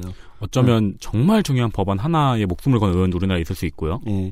그래서 때로 어떤 의원들이 뭐 4년 동안 법안 저 사람 발의 건수가 하나다, 두 개다. 이걸 가지고 무조건 그 의원이 일을 안 했다라고 얘기하기도 어렵다는 측면이 음. 있답니다. 아, 중요한 얘기가 나왔네. 퍼포먼스를 측정하기가 좀 어려워요. 음. 아, 우리 총선 방송의 기조가 바뀌네요. 그러게요. 네. 네. 네. 음. 이 그러면 이제 그거를 꼼꼼히 봐야 되는데 그럼 무슨 법안을 어떻게 했느냐? 음. 그리고 그 법안을 통과시키기 위해서 이 사람이 뭐를 했느냐? 음. 아. 이건 일이 늘어난다는 소리도 들리네요. 그렇습니다. 네. 음. 우리 연구위원 하나 둬야겠어요. 네. 그럴 수 있어요. 네. 특히나 한국의 국회의원은 이제 이게 국회 구조로 잠깐 넘어가 볼게요. 자연스럽게. 네. 구조, 자, 국회 환경노동위원회 상임위라는 게 있잖아요. 뭐 16개가 될 때도 있고 15개가 될 때도 있고 18개가 될 때도 있습니다. 상임위라는 건 뭐냐면 국회의 상임위. 해당 분야를 다루는 거 아닙니까? 네. 근데 보통 이걸 뭐하고 맞추냐면 행정부 부처하고 이렇게 맞춰요. 네. 노동부가 있고 환경부가 있잖아요. 네. 그럼 두 개 부처를 의 예산과 법, 관련된 법안과 이런 걸 담당하는 걸 환경과 노동을 붙여서 환경노동위원회라고 국회 상임위를 설치하는 겁니다. 그러죠. 그러니까 국회의장과 여야 원내 교섭단체의 구성에 따라서 음. 상임위를 더 둘 수도 있고요. 음. 줄일 수도 있어요. 음. 그러니까 다음 구- 그 대통령이 나오면 네. 그 부처를 자기가 또 바꿀 거 아닙니까? 네. 뭐 미래창조과학부 없애 없애고 네. 뭐 예를 들면 뭐 문화부를 만들어 음. 뭐 과학기술부를 다시 부활해 네. 뭐할 수도 있잖아요. 음. 그러면 국회 상임위도 그거에 맞춰서 변화합니다. 음. 더 늘어날 수도 있고 부처가 늘어나면 늘어나야 되겠죠. 네. 예, 부처가 줄어들면 그래도 늘릴 수도 있어요. 음. 환경은 점점 중요해지니까 아 노동하고 환경 국회의원 한 명이 환경도 봐야 되고요. 음. 노동도 봐야 되는 거예요. 환경노동위원회면. 네. 그러면 이 국회의원은 노동조합에서 온 어떤 국회의원이라고 합시다. 노동 전문가예요. 근데 자기는 환경도 공부해야 돼요. 네. 왜 자기는 환경노동위원회니까. 음. 환경부도 봐야 되는 거예요. 네. 예. 이렇게 된 자기 환경 전문가인데 노동은 아무것도 모르는데 음. 환경노동위원회가 상임위로 되어 있으니까 노동도 봐야 돼요. 자기는 부상임에서 노동 관련된 건 난 안 볼 거야. 이럴 수는 없단 말이에요. 그것도 그거고 또 하나의 함정이 생각나는데 네. 그렇게 왜요? 돼 있으면은 환경과 연관된 노동만 볼 수도 있어요. 그럴 수 있어요. 아, 근데 그건 일종의 보좌진들, 국회 보좌진들이 가르쳐주는 팁입니다. 아. 아니, 그러면 지금- 덜 힘들다. 네, 지금부터 환경 어떻게 공부해서 어떻게 하실 거예요? 화- 어, 일종의 팁일 수도 음. 있어요. 그게. 음. 그게 근데 실제 환경 문제는 안 좋을 수 있잖아요. 그거에 또 전문가가 필요할 수 있으니까. 네. 네. 예. 그러니까 이런 문제도 있는 거예요. 그러니까 음, 아주 극단적으로 얘기하면 아니 환경부가 있으면 환경위원회가 그냥 있고 국회에도 네. 국회의원이 몇 명이든 네.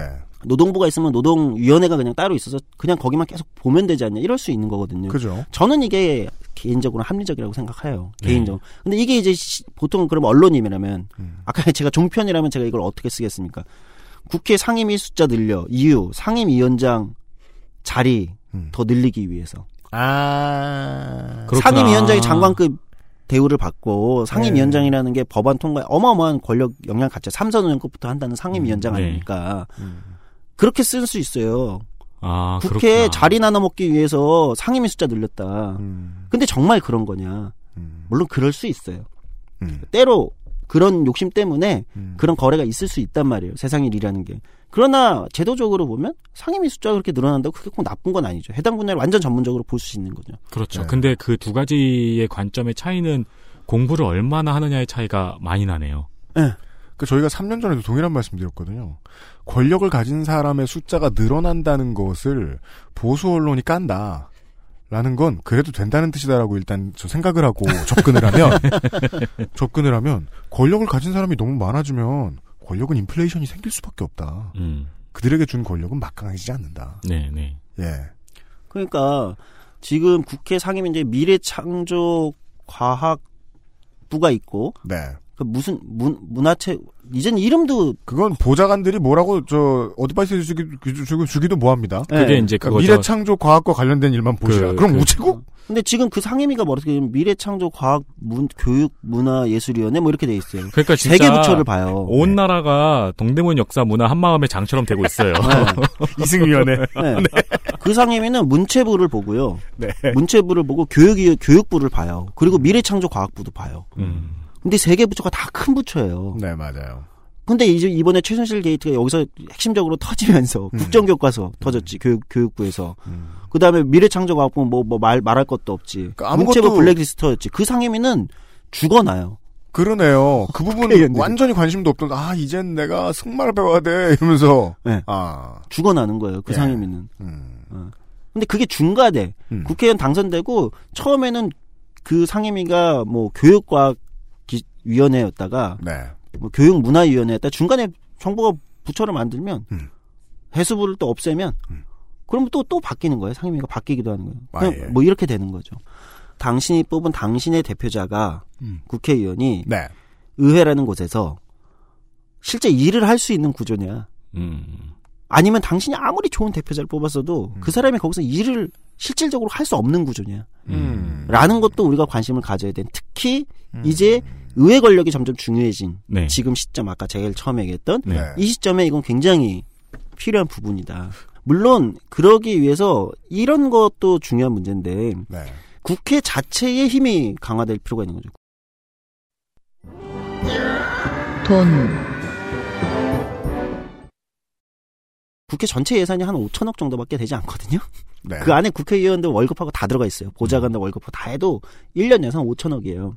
아. 다른 부처에 비하면 큰 건 아니에요. 그러니까 국회 규모를 생각한다면 절대 싸다라고밖에 생각이 안 듭니다. 네. 전체 대한민국 350조 원 예산 중에 5천억이에요, 1년에. 거기 다 왔다 갔다 하는 직원이 먹여 살리는 식소리 몇 명이며 그렇죠. 네. 국회 사무처 직원들 월급까지 다 포함한 겁니다. 음. 예. 아, 국회 도서관, 국회 예산정책처, 국회 입법조사처, 뭐 다 포함해서. 물론 삼성 라이온즈는 돈이 많이 필요하지만 삼성 라이온즈 1년 운영비는 400억 정도라고 예상이 된단 말이에요. 네. 예. 삼성 라이온즈가 돈이 제일 많은 구단이에요. 네. 돈을 제일 많이 쓰는 구단이잖아요. 지금까지 알려진 바에 의하면. 네. 요즘은 안 그렇다는 설이 있습니다만은 10개 구단을 다 합치면 구단 운영비, 인건비를 포함한 3천억에서 3,500억 정도로 보는데 음. 저는 국회에 들어간 직원 수가 몇인데 네, 음. 어마어마한 숫자가 있죠. 예. 음. 어. 그러면 그 의회의 권한이라는 건 그러니까 이제 법률적으로 제도적으로 의회가 실질적으로 행사할 수 있는 권한도 세져야 되는 게 있어요. 대표적인 게 뭡니까? 이번 청문회 우리가 보면 아니 증인들이 나와서 위증 뻔히 위증을 하는데도 네. 위증을 하잖아요. 누가 봐도 거짓말인 걸 다 아는데 네. 전 국민이 지켜보고 있는데도 거짓말을 합니다. 왜? 그거 처벌받는 것보다 음. 어 검찰에서 처벌받는 게 더 두려우니까 여기는 그냥 위증해도 돼라고 하는 거거든요. 그렇죠. 그래서 왜 나왔는지가 궁금할 정도로 뻔뻔하게 굴고 그래서 우리가 들을 수 있는 말이라고는 저승 갈 때 곱게 못 간다. 뭐 이런 정도의 저주밖에 없어요. 고투 헬. 그러니까요. 심지어 나오지도 않아요. 네. 네, 맞아요. 예, 나오지 않아서 처벌받는 것보다 어 거- 검찰에서 예를 들면 그건 더 두려워하는 거죠. 음. 어, 이, 이, 이 왜곡된 거, 음. 어 그런 권한, 뭐 강, 그래서 뭐 이제 뭐 강제 소환권, 뭐 등등등 음. 처벌 강화에 얘기 나오지 않습니까? 네. 이거 얘기 나온 지 십몇 년이 지났어요. 음. 근데도 매번 이제 그 권한을 강화하려고 하면 실질적으로 이제 또 저항에 부딪힙니다. 음. 어, 뭐, 개인의 신체적 자유와 무슨, 뭐 이런 걸 이제 보통 경제신문들이 많이 쓰기 시작하죠. 아, 네, 네. 그렇습니다. 예, 보통. 이런 걸 쓰면서 뭐 국회가 힘을 가지는 게 마치 국회의원들이 자신들의 권, 권위주의적인, 어, 이런 걸 가져가는 것처럼. 음. 이렇게 이제 왜곡시켜버리는 프레임이 발생하게 되는 거죠. 네. 물론 뭐 조심스러워야 될 필요는 있죠. 예, 입법부가 사법부의 역할까지 침범할 수는 없으니까 조심스러워야 되는 부분은 있겠죠. 음. 그럼에도 불구하고 국회가 우리의 대표자들이 의회의 권력이 어떻게, 그러면 이제 이런 부분도 있는 거예요. 음. 어, 뭐가 있냐면 저는 고 노무현 대통령이 굉장히 그 의회 권력을 강화하는데 큰 초석을 놓은 사람 중 한 명, 이 측면도 굉장히 그 평가를 해줄 필요가 있다고 생각하는데 이걸 많이 얘기 안 해요. 간과되는 편이다. 예, 뭐냐면 국회에 예산정책처라는 곳이 있고 입법조사처라는 곳이 있어요. 이 두 조직을 네. 설치하게 된 게 노무현 정부 때입니다. 음. 입법조사처와 예산행정처, 정확히는 어 입법조사처는 노무현 정부 때 기틀을 잡아서 이제 MB 정권 초기에 2007년에 만들어졌고요. 네. MB 정권 전이군요. 2007년 12월이 대선이었으니까 어쨌든 네. 2007년에 만들어졌고 예산정책처는 그 전부터 논의가 있다가 노무현 정부 때 이제 본격적으로 만들어서 성장시켰습니다. 국회 산하에 있는 기구예요. 네. 어디를 모델려면 미 의회 예산처와 입법조사국 음. 이두 개지를 모델로 만들어서 한국에서 한 건데 뭐냐면 국회라는 곳의 실질적 권한을 강화시키기 위한 조직입니다. 네. 음, 예산정책처는 어 아까 350조 예산을 네. 300명의 국회의원이 하면 한 명당 1, 1조 원씩 대충 음. 그 보는 거 아닙니까? 그거 참 대충도 이상해요. 예. 1조라고 말하기 위해서 천억을 쳤거든, 지금. 예. 네. 1조 원. 근데 그거를 국회의원 한 명과 보좌진 한 7, 8명이 본다고 생각하면 1인당 네. 천억씩 보는 건데 음. 거기서 1인당 천억씩 예산을 일일이 꼼꼼하게 다 1년치를 다 본다. 근데 제가 국회의원이라도 너무 지겨, 너무 힘드니까 그렇게 얘기할 것 같아요. 이렇게 아홉 명이 보좌진들하고 모여 앉아가지고, 야, 우리 천억 나눠서 보자. 힘들어서 안 되겠다. 네. 근데 그게 천억이야. 천억이야. 이게 레포트를 천억. 나눠 할 때도 그렇게 하지 않는데. 그렇죠. 그리고 왜 우리가 뭐 어느 사업에 몇 억 투자, 어느 사업에 몇 억 투자하는 기사들 보면은 천억 단위 넘어가는 거 많이 없잖아요. 네. 네, 뭐 10억, 20억, 30억 이 정도잖아요. 그러니까 그럼 사업이 몇 개를 봐야 되는 네. 거예요. 어마어마한 거예요. 그러니까 이걸 국회의원들만 안 되잖아요. 그러면 예산정책처라는 조직이 이제 고 노무현 대통령이 이제 많이 추진해가지고 2003년에 만들어진 이후부터는 국회 산하에서 예산정책처가 기본 분석을 하는 겁니다. 음. 350조 예산에 대해서 예산 심의를 해요. 음. 예산 심의를 쭉 해요. 그래서 이 사업은 뭐가 잘못됐고 이 사업은 뭐가 문제가 있고 앞으로 어떻게 진행될 거이 분석을 하고 이거에 기초해. 그러니까 쉽게 얘기하면은 기본 서머리와 조사가 다 되는 거죠. 네. 일상적인. 그리고 이걸 기초해서 이걸 가지고 국회의원들이 이제 심의를 하는 겁니다. 네. 또는 전문위원회 효용. 그렇죠. 또는 국- 어떤 국회의원이 이 사업은 반드시 예산 분석이 좀 심의가 더 깊게 돼야 되겠다 하면 예산 정책처에 요청을 하는 겁니다. 네. 기초적인 맵을 제공해 주는군요. 그렇죠. 그럼 예산 정책처가 제공을 하는 거예요. 국회의원들한테. 네. 입법조사처는 뭐냐? 아 대한민국에 이런 법안이 개정돼야 될 것 같은데 해외 사례는 어떻게 되어 있지? 어? 외, 외국의 입법분 이걸 어떻게 처리했지? 네. 또는 한국의 이 쟁점은 뭐지? 기본적인 이걸 일일이 조사해야 돼요. 네. 보통 보좌진들이 하기도 하는데 입법조사처에 요청을 하면 입법조사처가 해외 사례나 어, 선진 입법 사례나 어, 쟁점이나 이런 것들을 정리해가지고 제공합니다. 예산과 입법에 관한 전문 부서를 만들어 놓은 지원기구죠. 네. 국회의원 지원기구예요. 네. 어, 근데 어, 여기가 이제 커지면 커질수록 실질적으로 어떻게 되겠습니까? 우리의 국회의원들이 일을 하기가 훨씬 수월하겠죠. 음. 네. 훨씬 깊이 있게 일을 할 수 있겠죠. 네. 대한민국에서 가장 관료 집단 중에서 힘이 세다는 곳이 이제 기획재정부입니다. 네. 어, 음. 왜냐 예산을 다루는 곳이니까. 네. 그렇습니다. 그렇잖아요. 돈 다루는 곳이 제일 세지 않습니까? 그렇죠. 네. 그러고서 견제를 별로 안 받게 되어 있으니까 지금. 네. 예. 근데 대한민국 기획재정부 관료들이 제일 싫어하는 조직이 뭐냐? 국회 예산 정책처입니다. 음. 어, 왜냐면 이만큼 어, 자기들의 예산에 대해서 딴지를 걸고 다른 표현을 하면 제대로 분석하고 비판하는 곳이 없기 때문입니다. 자기들 이외에 또 다른 전문가 집단이기도 하지요. 예. 그러니까 업무에서 싫어할 먼 부서가 있다는 건 좋은 일이죠. 네. 네. 네. 시민들한테 굉장히 좋은 일이죠. 그런데 국회 예산정책은 더 많은 사람들이 필요하고 더 예산을 우리 세금을 어떻게 쓰는지를 심의하고 분석하는 곳이잖아요. 네. 국회에서. 네. 그럼 여기에 만약에 예산을 뭐 사람 더 뽑아야 된다. 1년에 50억만 증액하자. 음. 이렇게 되면 이게 이제 포장은 어떻게 됩니까? 국회 예산 50억 늘려. 음. 이렇게 되는 거죠. 마치 국회의원들 자기 세비 올리는 것처럼 네. 자기들이 가져갈 돈 50억 올리는 것처럼 돼버린다는 거예요. 음. 네. 이게 눈치가 보이는 시스템이 되어 있으니 지난번 주에 그 어린이집 얘기 들으셨을 때 네. 에, 국회 어린이집 하나 늘리는 걸 국회의원들이 얼마나 싫어했겠습니까? 음, 음. 네. 음.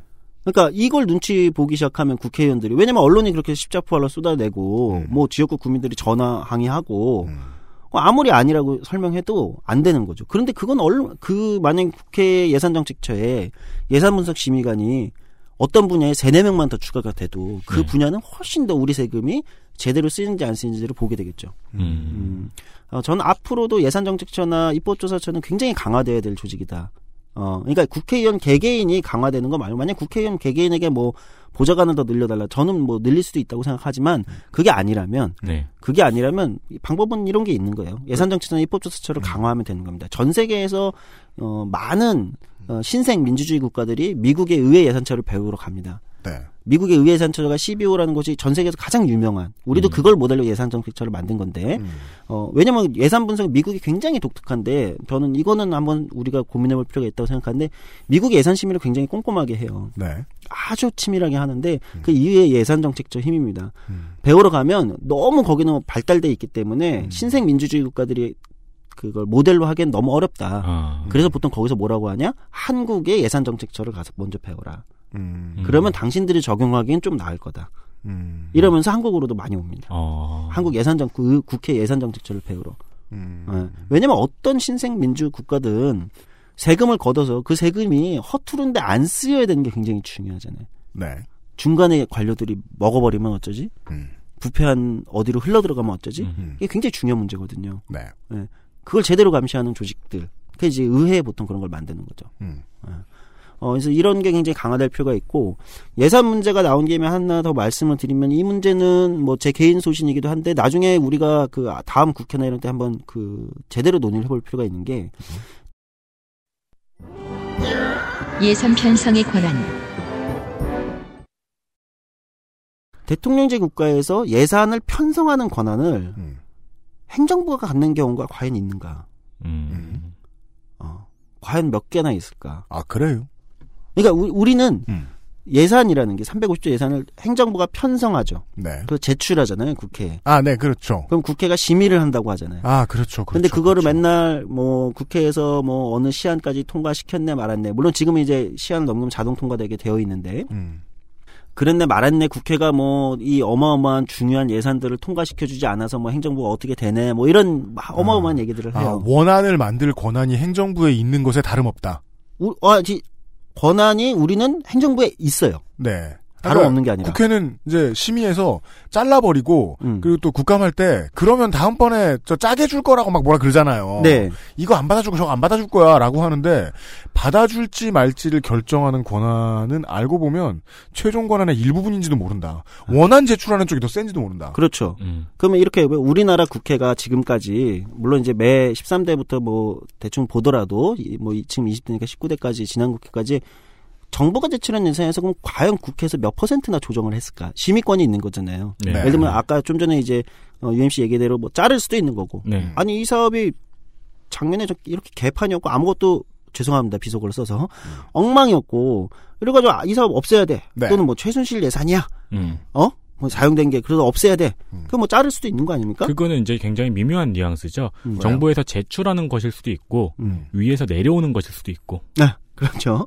근데 그러면 그렇게 조정한 게 몇 퍼센트나 될 것 같아요? 정부가 애초에 제- 제출한 원안 예산의 전체 지금까지 국회가 조정한 예산이 몇 퍼센트 정도 될까요? 글쎄요. 1%가 되지 않습니다. 그럼 위에서 내려오는 거네요. 1%가 되지 않아요. 이게 충격, 물론 이제 선진 민주주의도 뭐 그 퍼센트 대, 대단히 높은 건 아니지만 우리나라는 충격적으로 낮습니다. 음. 그러니까 매년 국회 예산 마지막 할 때 쪽지 예산이 어쩌고 저쩌고 하잖아요. 그죠. 그 쪽지 예산 다 합쳐도요.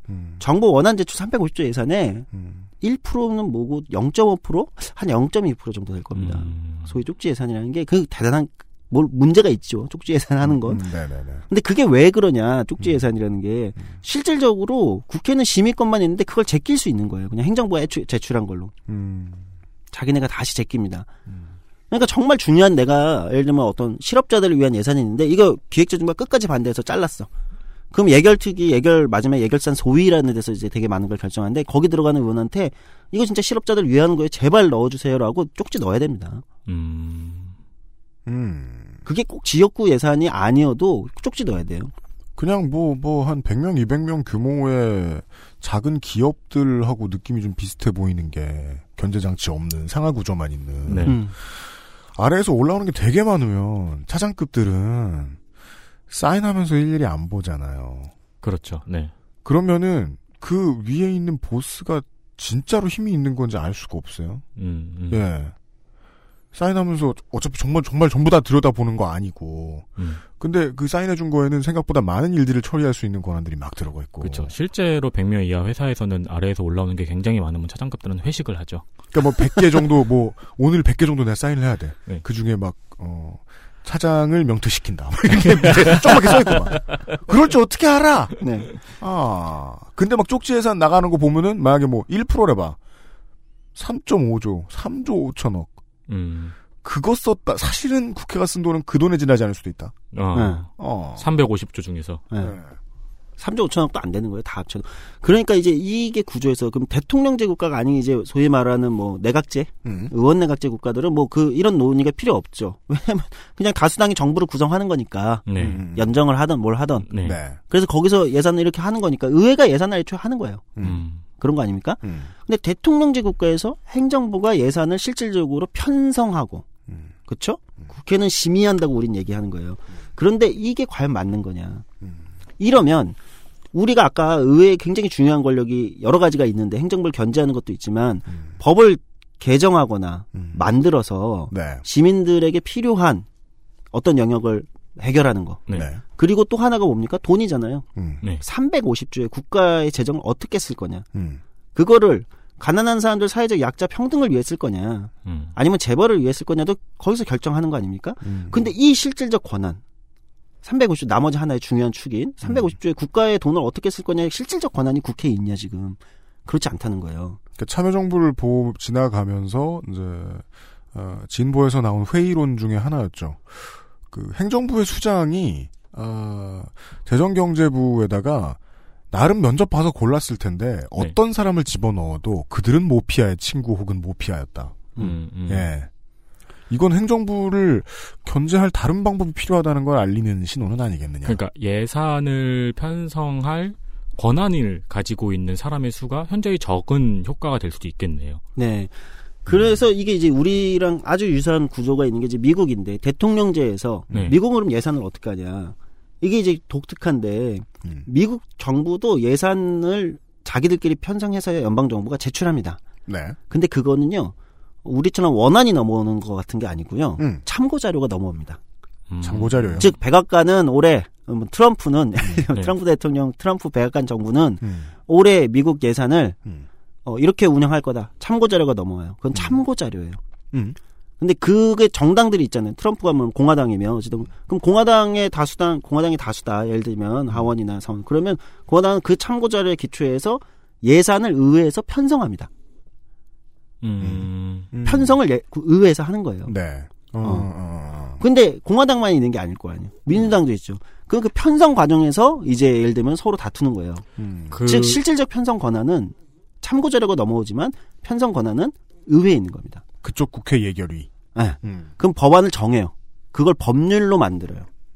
그래서 그 법- 예산이 법률이 되는 겁니다. 왜 법률을 통과시켜야 되는 겁니다. 그렇죠. 그 되게 미묘한 차이네요. 그 제가 머릿속에 이해하기로는 우리나라는 문서를 주고 국회에서 사인을 하는 거고 음. 미국은 이 문서를 참고해서 니네가 문서를 새로 만들어 음. 라는 거니까 그 미묘한 차이가 있네요. 예. 고- 권력 차이죠, 권력 차이. 미묘하지만 굉장히 중요한 차이가 있는 네. 거예요. 네. 하나도 안 미묘한 것 같아요. 네. 상당히 권력 차이. 네. 네. 그건 다른 거죠. 네. 실질적으로 어디서 편성하느냐. 그러니까 누가 쓴 거서부터 발효돼. 음. 그렇죠. 그게 권력이잖아요. 어. 음. 어. 왜 자꾸 이런 예가 생각나는지는 모르겠지만 뭔데요? 레포트를 사서 그대로 제출하느냐 레포트를 사서 그걸 참고를 해서 자기가 쓰느냐 아, 이게 커테이션 적절한 정도만 하느냐. 적절한 비인지 모르. 어, 이 차이가 있는 거예요. 이걸 이제 뭐 어려움 뭐 예산 법률주의라고도 하고 뭐 편성 권한의 여러 가지 얘기가 있는데 뭐 그건 복잡한 얘기긴 하지만 그래서 이것도 논의할 필요가 있는 게 이게 제가 음. 이걸 단순하게 뭐 진보나 보수나 걸 떠나서 의회의 권력이라는 측면에서 봤을 때 네. 어쨌든 우리 같은 일반 시민의 대표는 의회에 가는 거고 음. 어, 의회의 권력이라는 측면에서 봤을 때 예산의 편성 심의 권한이라는 것 예. 실질적 편성 심의 권한이라는 건 굉장히 중요한 문제다. 음, 근데 한국은 어떻게 보면 의회의 두, 중요한 두 축 하나 법률에 대한 재개정안의 권력 또 하나 예산인데 음. 어, 국가 재정을 어떻게 다룰 것이냐를 결정하는 건데 음. 나머지 한쪽은 사실상 안 가지고 있는 거나 마찬가지라는 거죠. 예산에 대해서 말이죠. 네. 음. 근데 얼, 이게 생각해보면 얼마나 답답한 얘기예요. 우리가 꼬박꼬박 세금을 내는데 음. 정작 내가 뽑은 국회의원들이 그 세금을 어떻게 쓰고 음. 결정할 권한이 없다고 생각하면 음. 그러면은 국회는 음. 예산을 어떻게 쓸까에 대한 아이디어를 제공하는 루트는 있나요? 그게 이제 애매해요. 그게 굉장히 애매한 측면이에요. 그럼 처음부터 어떤 국회의원이 아니 어, 예를 들면 실업자들을 위해서 네. 와뭐 우리나라 실업수당 주는 기간이 너무 짧고 음. 평균 100일 정도 주는데 외국에 비하면 한 3분의 1도 안 되게 짧고 네. 아 평균 한 200일은 넘게 줘야 되는 거 아닌가 실업수당을 음. 최소 평균적으로 그 수급 받았을 때 뭐 이런 계산을 해가지고 이 예산을 만들자라고 하면 그 국회의원이 누구랑 협의를 하냐면 음. 노동부 담당 관료랑 협의를 해야 되는 거예요. 음. 아, 그거는 그 정부에 가서 협의를 해야 되는 거예요. 그렇죠. 협의는 하달이 아니잖아요. 그럼 법안을 제출해서 그 법안이 어쨌든 다수가 통과돼야 되는 거예요. 음. 그러니까 이게 굉장히 애매하다는 거예요. 법안이 통과돼도 예산이 안 만들어질 수 있어요. 네, 행정부가 입법부의 확인을 받는 척했지만 실제 상황은 입법부가 행정부의 확인을 받는 수준이 되어 그렇죠. 여기서 권력 관계 역전이 됩니다. 아. 그러니까 그렇군요. 국회의원들이 관료들한테 로비를 따로 할 수밖에 없죠. 아. 근데 그럼 누가 유리하냐? 이럴 네. 때 그럼 정부가 유리해요. 야 이거 네, 네 해달라는 거 해줄게. 대신 우리 중점 사업 이건데 어 이거 해. 아. 아, 이렇게. 그럼 정부가 제출하고 싶은 법안이 있어요. 아까 정부 제출이라는 게 사실 용어도 좀 그렇긴 한데 음. 정부가 진짜 하고 싶은 사업이 있어요. 뭐 4대 강이다. 네. 그럼 관련 법안이 필요할 수 있지 않습니까? 네. 그럼 정부가 내면 아, 이거 뭐 이명박 정부가 또 4대강 한다. 뭐 야당이 반대하고 하니까 음. 이걸 누구한테 대신 내게 하냐? 음. 여당 국회의원을 찍어서 대신 제출하게 합니다. 음. 이게 이제 청부 입법이라는 겁니다. 음흠. 소위 정부가 청부한 입법. 네. 이건 정부가 내고 싶은 건데 음. 국회의원의 이름을 빌어서 내는 거죠. 음. 네. 아, 그러면 대통령한테는 편이 두 개, 음. 행정부도 있고, 어, 야당, 여당. 여당도 있고. 네. 네. 근데 그 여당이 지난번에는 50%의 5할 야당이었, 여당이었으니까. 네. 그거 뭐 여당에 시키나 아니면은 그 해당 부처 장관 불러가지고 뭐, 뭐 부를 거 있습니까? 매주 찾아오는데? 그쵸. 와가지고 이거 넣어주십시오. 음. 음. 그래 불면은 거의 대통령이 생각했던 원안대로 일단 된다. 그러네요. 국회는 그걸 위해서 싸우고 싸우고 싸우고 하다가 여당 쪽이 느리는 전략, 느려, 늘어지는 전략을 선택하면 이 이슈가 끝났다. 조중동이 무섭다라고 야당 지도부에서 얘기해버리면 아이고 그 예산 그냥 오케이 해줘야 되네. 그리고 넘어가 버리고 어. 아, 이게 이 보통 수순. 대통령의 권력이란 이런 걸 말하는 거였군요. 예, 실질적 권력이나 이런 걸 얘기하는 겁니다.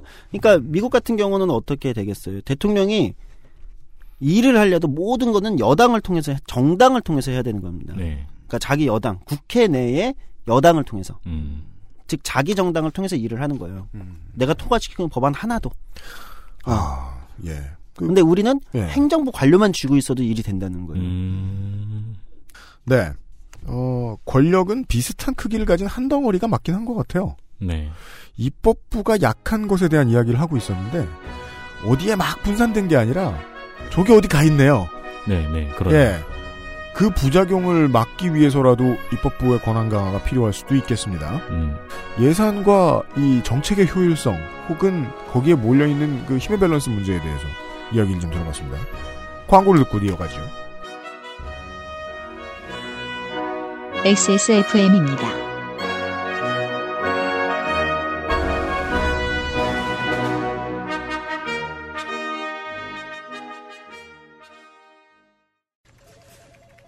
이대리 맨날 살 뺀다면서 점심에 웬 소세지야? 에이, 과장님. 이건 기름지고 짠 마트 소세지가 아니고요.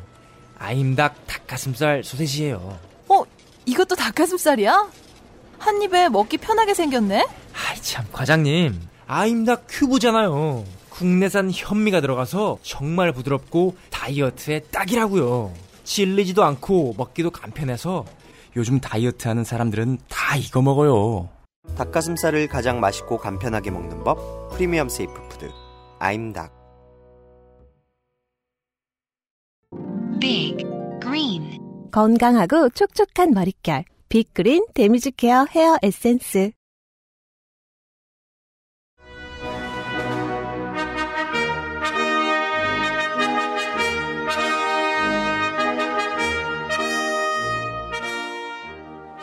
그 생각해보니까. 네. 아까 미국식 예산 결정하고 우리나라식 예산 결정에 대해 말씀을 해주셨잖아요. 그렇습니다. 이거를 회사에 대입해가지고 음. 둘다 제가 경험해본 적이 있네요. 형 몇 살이냐고요? 아니요. 무슨 일을 해오신 거예요, 도대체? 아니 지금까지? 그 나이를 속이고 그러죠? 그 회사에 이제 뭐 보통 PM이라고 하죠. 근데 네. 이제 알기 쉽게 기획자라고 말을 하면은 PM 뭐예요? prime projec- minister? 프로젝트 매니저요. 네. 아 팔리아먼트가 아니고 그냥 네. 컴퍼니. 네. 네. 그 어쨌든 사업을 보통 진행하는 거는 기획자란 말이에요. 음. 어 그리고 그것을 어떤 사업을 진행할지 계약을 해오거나 음. 이제 그런 거를 이제 대표가 최종 결정을 내리고요. 네. 근데 이제 주로 가난한 회사일수록 많이 그러는데 음. 대표가 이 사업 이 사업 이 사업을 꼭 해야 돼 라고 오더를 내리면은 음. PM이 어떻게든 그거를 그 오더를 따르려고 죽을 똥살똥 하는 회사가 있고 아. 사장이 이 사업 이 사업 이 사업이 어떨까라고 음. 하면은 PM이 그거를 분석하고 연구해서 음. 이 사업 이 사업 이 사업을 하는 게 나을 것 같습니다라고 한 다음에 PM이 주도적으로 그 1년에 그 회사가 무슨 사업을 할지를 음. 결정하는 회사가 있거든요. 아. 전자에 있는 회사는 주로 이제 가난한 회사. 뭐야 후자가 확실히 매력적이잖아. 그쵸. 있어 보이고. 가난한 회사다 보니까 사장이 야 이거 안 하면 우리 굶어 죽어라고 하니까 PM이 죽을 똥살똥 하는 거고요. 아. 후자는 좀 여유 가 있는 회사다 보니까 어, PM이 권하는 사업 위주로 어, 대표가 승인을 내리고 그렇게 회사가 굴- 굴러갈 수 있는 거죠. 이거 이거 재밌는데요. 음. 어, 지난 100년간 이제 이런저런 회사 생활을 해온 어, 윤세민 선생 이야기를 들었는데 그 사장은요 우리 회사가 어떻게 진행하는지 모르겠어요. 요새 우리 회사 몇 개 한단 말이에요. 일 몇 개 꾸미잖아요. 네. 지금 Perfect 25 English 팟캐스트도 뭐뭐를 더 붙여야 되나 막 고민하고 있고 네. 그리고 요새 후드티 개발하고 있고 이런 비밀 대비입니다. 청취자 여러분. 어디 가서 말하지 마세요. 그 청취자 어, 여러분과 우리들만의 비밀. 네. 그, 여기에다가 비용이 얼마나 들어가고 개발을 어떻게 해야 되는지가 제 입장에서는 이게 위임된 건지, 음. 아니면은 돈 아끼라고 막 잔소리하는 중인 건지 그런 말은 해본 적 없는 것 같지만 사실은 제가 꿈에서 막 했을지도 모르잖아요. 꿈에서 전화를 걸어가지고 아니면 생령이 나와서 예, 그랬을지도 모르잖아요. 아, 이 쪼들릴 때는 자기가 어떻게 저떻게 해서 쪼들리는지, 어떻게 저떻게 해서 이제 일을 어, 효율적이지 못하게 하고 있는지 알기가 참 어려운 것 같아요. 네. 소장님의 말씀을 들으면서 그 생각을 한 게, 입법과 예결에 관련된 업무가 한쪽에 지금 이제 명목상 지워져 있잖아요. 네. 그래서 아까 이제 입법에 대한 얘기를 들어봤잖아요. 둘이 관련이 있는 것 같은 게 법을 이렇게나 많이 만들고 자빠졌는데 네. 이렇게 표현해도 된다고 생각하는 게 한국은 되게 나머지 모든 다른 한국의 일반적인 dynamic함과 비슷하게 새로운 법이 엄청 많이 생겨요. 네. 어떤 업계를 가도 이거 법이 바뀌어서 뭐가 안 되고 뭐가 안 되고 뭐가 안 되고 dynamic Korea인 이유가 있죠. 우리는 사회생활 안 하고 피방만 맨날 다녀도 법이 얼마나 많이 바뀌고 있는지 알 수 있어요. 음. 아, 아, 맞네요. 피웠다가 오버워치를 하는 그 어린애를 잡으러 경찰이 왔다가 예. 법이 많이 바뀌니까 기자들도 궁금해가지고 와가지고 불도 꺼보고 음, 하는 거 아니에요? 맞아요. 아 그- 그거 저 음. 아는 지인의 형제분이 현직 경찰관이신데 음. 오버워치 때문에 요즘 경찰관님들 노고가 엄청나다고 하십니다. 어. 왜 오버워치가 그 경찰분들이 다 루시우 하신대요? 아니요. 뭐 무슨 healer래요? 다 그 왜? 옛날 인터넷에 네. 자리 없다고 음. 오버워치 하고 있는 초등학생을 경찰에 신고했던 아! 그 게시물이 한창 여기저기 돈 이후로 네. 엄청 신고가 들어간대요. 아, 세상에 나쁘다. 네. 그 갈등을 국회가 어느 세월에 해결해주고 있어. 다른 법 만드느라 바빠 뒤지겠는데. 그러니까요. 과중한 일은 전문성을 떨어뜨리고 과중한 교육이 창의성을 떨어뜨리듯이 네. 그러다 보면 당연히 예산에 대한 연구도 똑바로 수행할 수가 없고 음. 예산에 대한 연구를 안 그래도 똑바로 수행할 수 없다고 보는 게 좋아요. 민의를 대변하는 모든 사람들이 돈에 대해서 다 박진 못하니까. 그래서 예산 정책처가 필요한데 예산 정책처는 아직 늘어나지 않았고 네. 예 행정부가 막 엄청나게 두려워하고 막 짜증낼 만큼 역할을 많이 수행하는 것 같지도 않고 네. 음 그런 얘기를 들었습니다. 어 안에서 경험해 보셨으니까 소장님께서 네. 그 예산정책처나 그 입법 연구하시는 전문 의원들 네. 의그 업무 환경은 업무 상황은 잘 이제 보장이 되고 있나요? 권한은? 그래도 국회가 기본적으로 직장으로서의 업무 환경이 나쁜 곳은 아니에요. 예, 음. 그런 건 이제 괜찮은 곳이죠. 여타의 뭐 부처들과 비교해서 나쁘다고는 할 수 없죠. 기본적인 환경은 아늑해요. 예. 경찰서 저 요새 가끔 끌려가 보는데 거기는 감옥 같아요. 네. 참 안타까운 게 경찰 분들의 업무 환경이 너무 안 좋다. 아, 그건 진짜 심각한 문제예요. 예. 그 모든 기준이 Korea standard라는 건 염두를 하고 들으셔야 됩니다. 그거에 비하면 국회는 진짜 갈 때마다 느끼는 건데 아따 fancy하다. 네. 어, 예. 그게 괜찮아요. 그런데 문제는 이제 이분들도 업무죠. 업무의 강도인데 제가 볼 때는 그러니까 이제 이게 그 이상한 이제 아이러니인데 음, 국회의원들도 이제는 뭐 예전 같지 않아요. 그러니까 각자가 이제 최소한 어느 정도 전문성이 있어야 되고 네. 이제 국회의원의 질은 평균적으로는 올라가고 있는 거거든요. 네. 대한민국 국회의원들이. 네. 그러다 보니까 이제 입법조사처나 예산정책처를 어떻게 활용하는지 또는 어떤 것들을 잘 비교해서 좋은 제도와 법을 만들어야 되는지 나름 노력하는 국회의원들이 굉장히 많아졌다는 거죠. 음. 그건 거꾸로 무슨 얘기냐면 국회 예산정책처나 입법조사처를 활용하는 사람들이 굉장히 늘었어요. 음. 그런데 이 사람이 늘어날수록 예산정책처나 입법조사처는 한 사람이 담당해야 되는 업무는 기하급수적으로 늘죠. 음. 국회의원들이 열심히 하면 할수록 이분들이 담당해야 되는 일도 엄청나게 늘어요. 그렇죠. 그러니까 옛날에는 입법조사처 제가 18대 있었는데 그때 이제 문의하면 뭐 한 3일 만에 음. 어, 관련된 이런 이런 건 해외 사례가 있냐 뭐 어떤 거 하면 한 3, 4일 만에 오기도 했어요. 회신이. 네. 지금은 뭐 아 이게 앞에 어느 의원님들이 먼저 한 게 너무 많아서 음. 밀려 있어서 음. 밀려 있어서 뭐 한 달 걸리기도 하고 뭐 그런 얘기가 있어요. 음. 예산 한국이 은근히 공무원들 일 밀리지 않게 잘 만들어 놓은 편인데. 네. 어. 기본적으로 이제 왜냐면 이제 그 이런 거죠. 사회가 발전하고 정치가 어쨌든 조금 더 나아지면서 국회의원의 대표의 질이 높아지면서 일하는 국회의원이 많아지면 많아질수록 예산정책처나 입법조사처나 국회 각종 기구에 있는 사람들의 일은 기하급수적으로 느는데 음. 어 그런 측면에서 어려움이 굉장히 크겠죠. 네. 근데 이거는 발전되고 있다는 이야기 그리고 그렇기 때문에 나왔던 대안이라고 들리네요. 그냥 일하는 국회의원들이 많아졌고 음. 어 그만큼 그 일을 전문적으로 대하는 국회의원들이 많아졌고 음. 그렇기 때문에 앞으로는 예산 정책처의 인력을 늘려야 된다.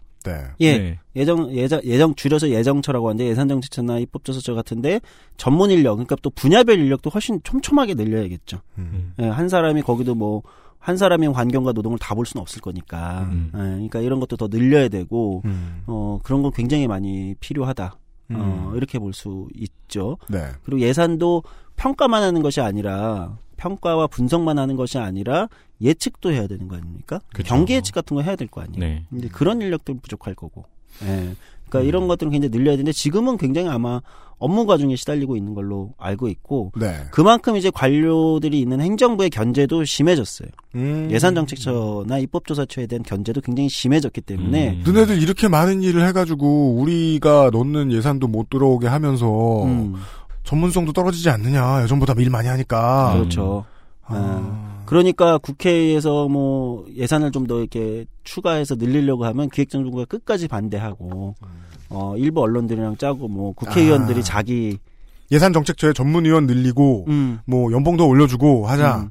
그렇죠. 왜냐면 그래야 또 좋은 사람들이 와서 네. 일을 하니까. 네. 근데 그런 거에 이제 국회 전체 예산이 늘어나는 걸 이제 국회의원들의 뭐 어, 사적으로 뭘 늘리는 것처럼 프레임을 바꿔가지고 공격하니까 이제 그런 것도 잘 늘어나지 않고 음. 어, 이런 문제점은 계속해서 반복해서 일어나고 있죠.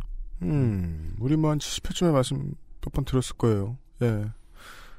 아니 그럼 700조를 만지는데 네. 쟤들 돈 조금 좀 어떡하라고. 그렇죠. 예.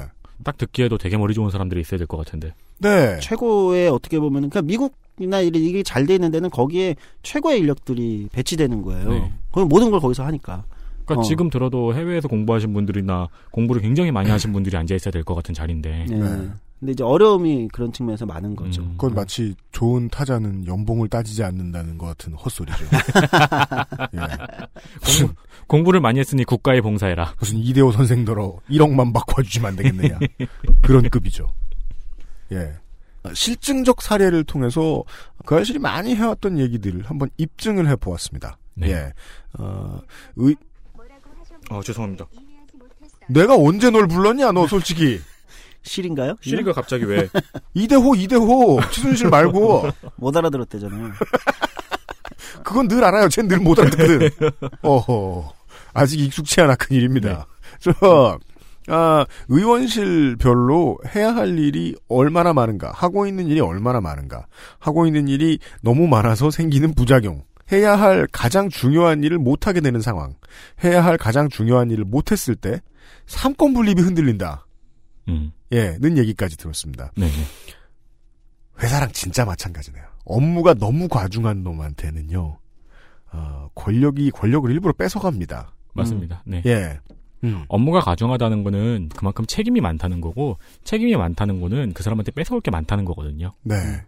그리고 뺏어오려는 사람들은 언제나 네가 권력이 너무 과중하니까 너를 줄여야겠어. 네. 반으로. 라고 얘기하죠. 아, 내일 이 시간에 다시 한번 네. 어, 이야기를 좀 들어볼 텐데요. 어, 소장님 내일은 무슨 얘기가 남아 있습니까? 이제 우리가 이제 국회, 대한민국 국회에 네. 대한 이제 기본적인 걸 봤다면 내일은 음. 이제 조금 그 안에서 이제 300명의 국회의원, 네. 국회의원 또는 뭐 국회의원실 뭐 이렇게 얘기할 수 있는데 거기서는 이제 이게 어떻게 작동하는가, 음. 거기서는 어떤 문제들이 있고 우리가 주목해야 되는 건 뭔가 이런 부분을 한번 짚어보는 게 좋지 않을까라는 생각합니다. 음. 그렇습니다. 네. 어, 국회는 통일주체 국민회의의 주인말이 아닙니다. 그랬으면 아직도 전두환이 대통령이겠죠. 네. 네. 조성주 소장을 내일 다시 뵙도록 하겠습니다. 오늘 수고 많으셨습니다. 네. XSFM입니다.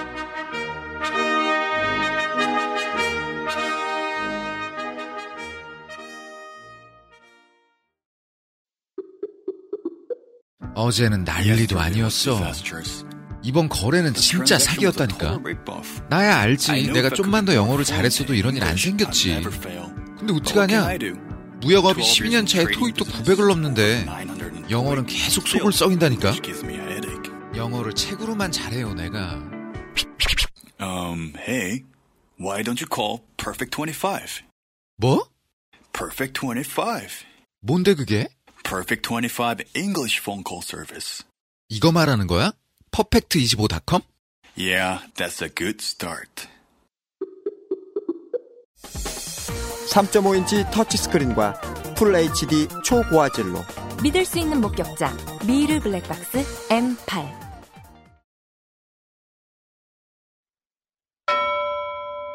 금주의 의사소통 지난주에 어, 금요일 그 알실은 되게 즉흥적으로 준비를 한 거였습니다. 네. 네. 그 도도님도 오셔서 당황을 많이 했었죠. 도도님이 그런 말을, 그러니까 도도님이 참 그 말씀을 되게 멋있는 말만 골라서 하는 분이세요. 네. 10분에 한 번. 그런 분들은 저랑 대화가 잘 안 통해요. 대체 무슨 소리를 하시는지 허늘 이런 다음에 제가 막 설명하면은 예. 근데 왜 곰곰이 생각해보면, 아하! 하잖아요. 그죠.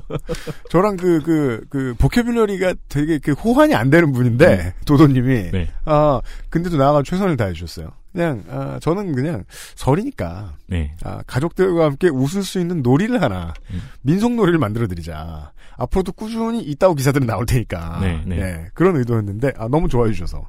감사합니다. 네. 이 신문 읽기 이야기를 좀 꼭 자주 해줬으면 좋겠다. 네. 라고 말씀을 해주셨는데, 저도 그럼 좋겠는데요. 네.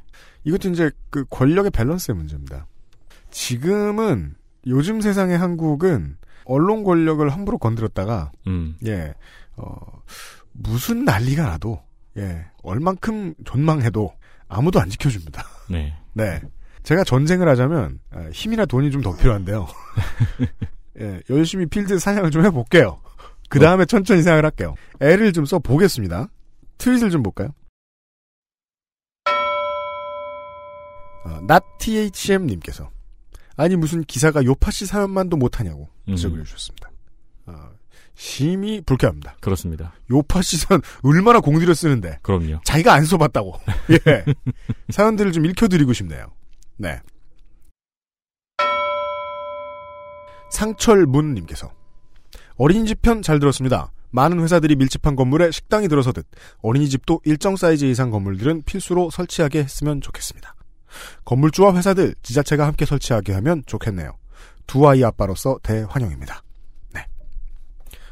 아이가 없어도 환영할 만합니다. 네. 네.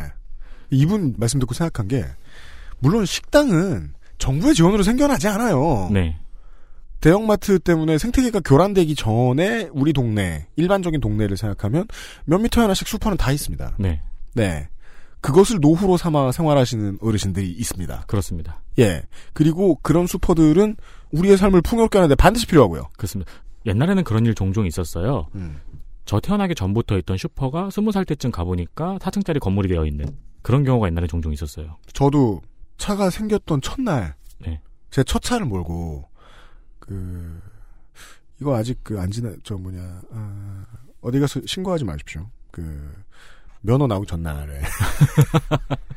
차가 일찍 나오더라고. 그걸 차가 일찍 나온 탓으로 돌리면 어떡해요? 차가 나한테 와서 자꾸 뭐라 그런 거야. 어? 자꾸 따라오더라고.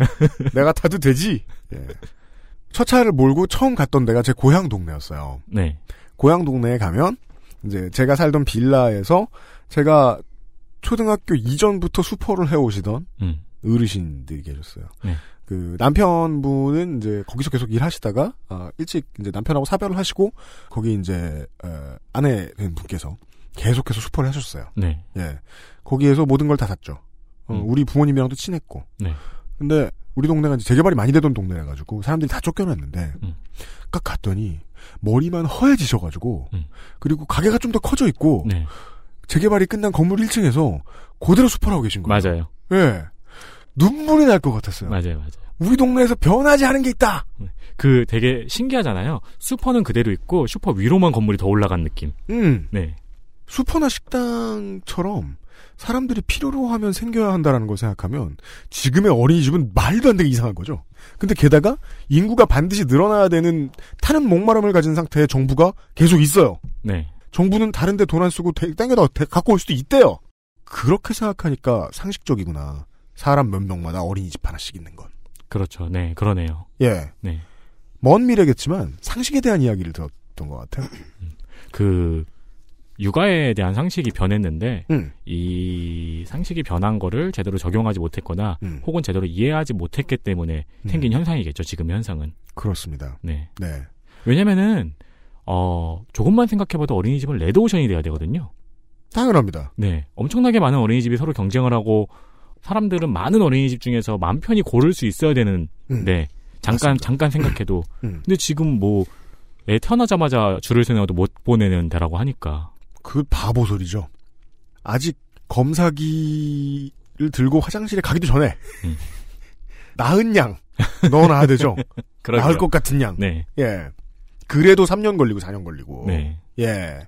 상식적으로 필요하다 정도만 인증, 그러니까 입증을 해드리는데 저희가 한 두 줄 썼습니다. 음. 예. 이번 주도 마찬가지입니다.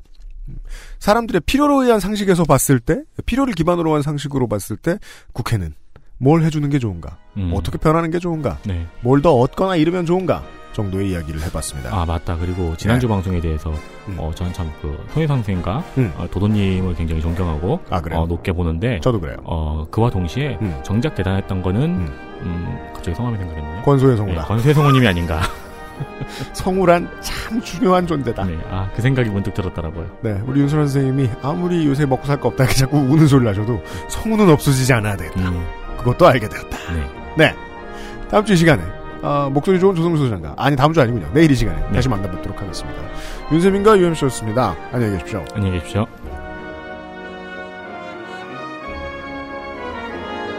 XSFM입니다. I D W K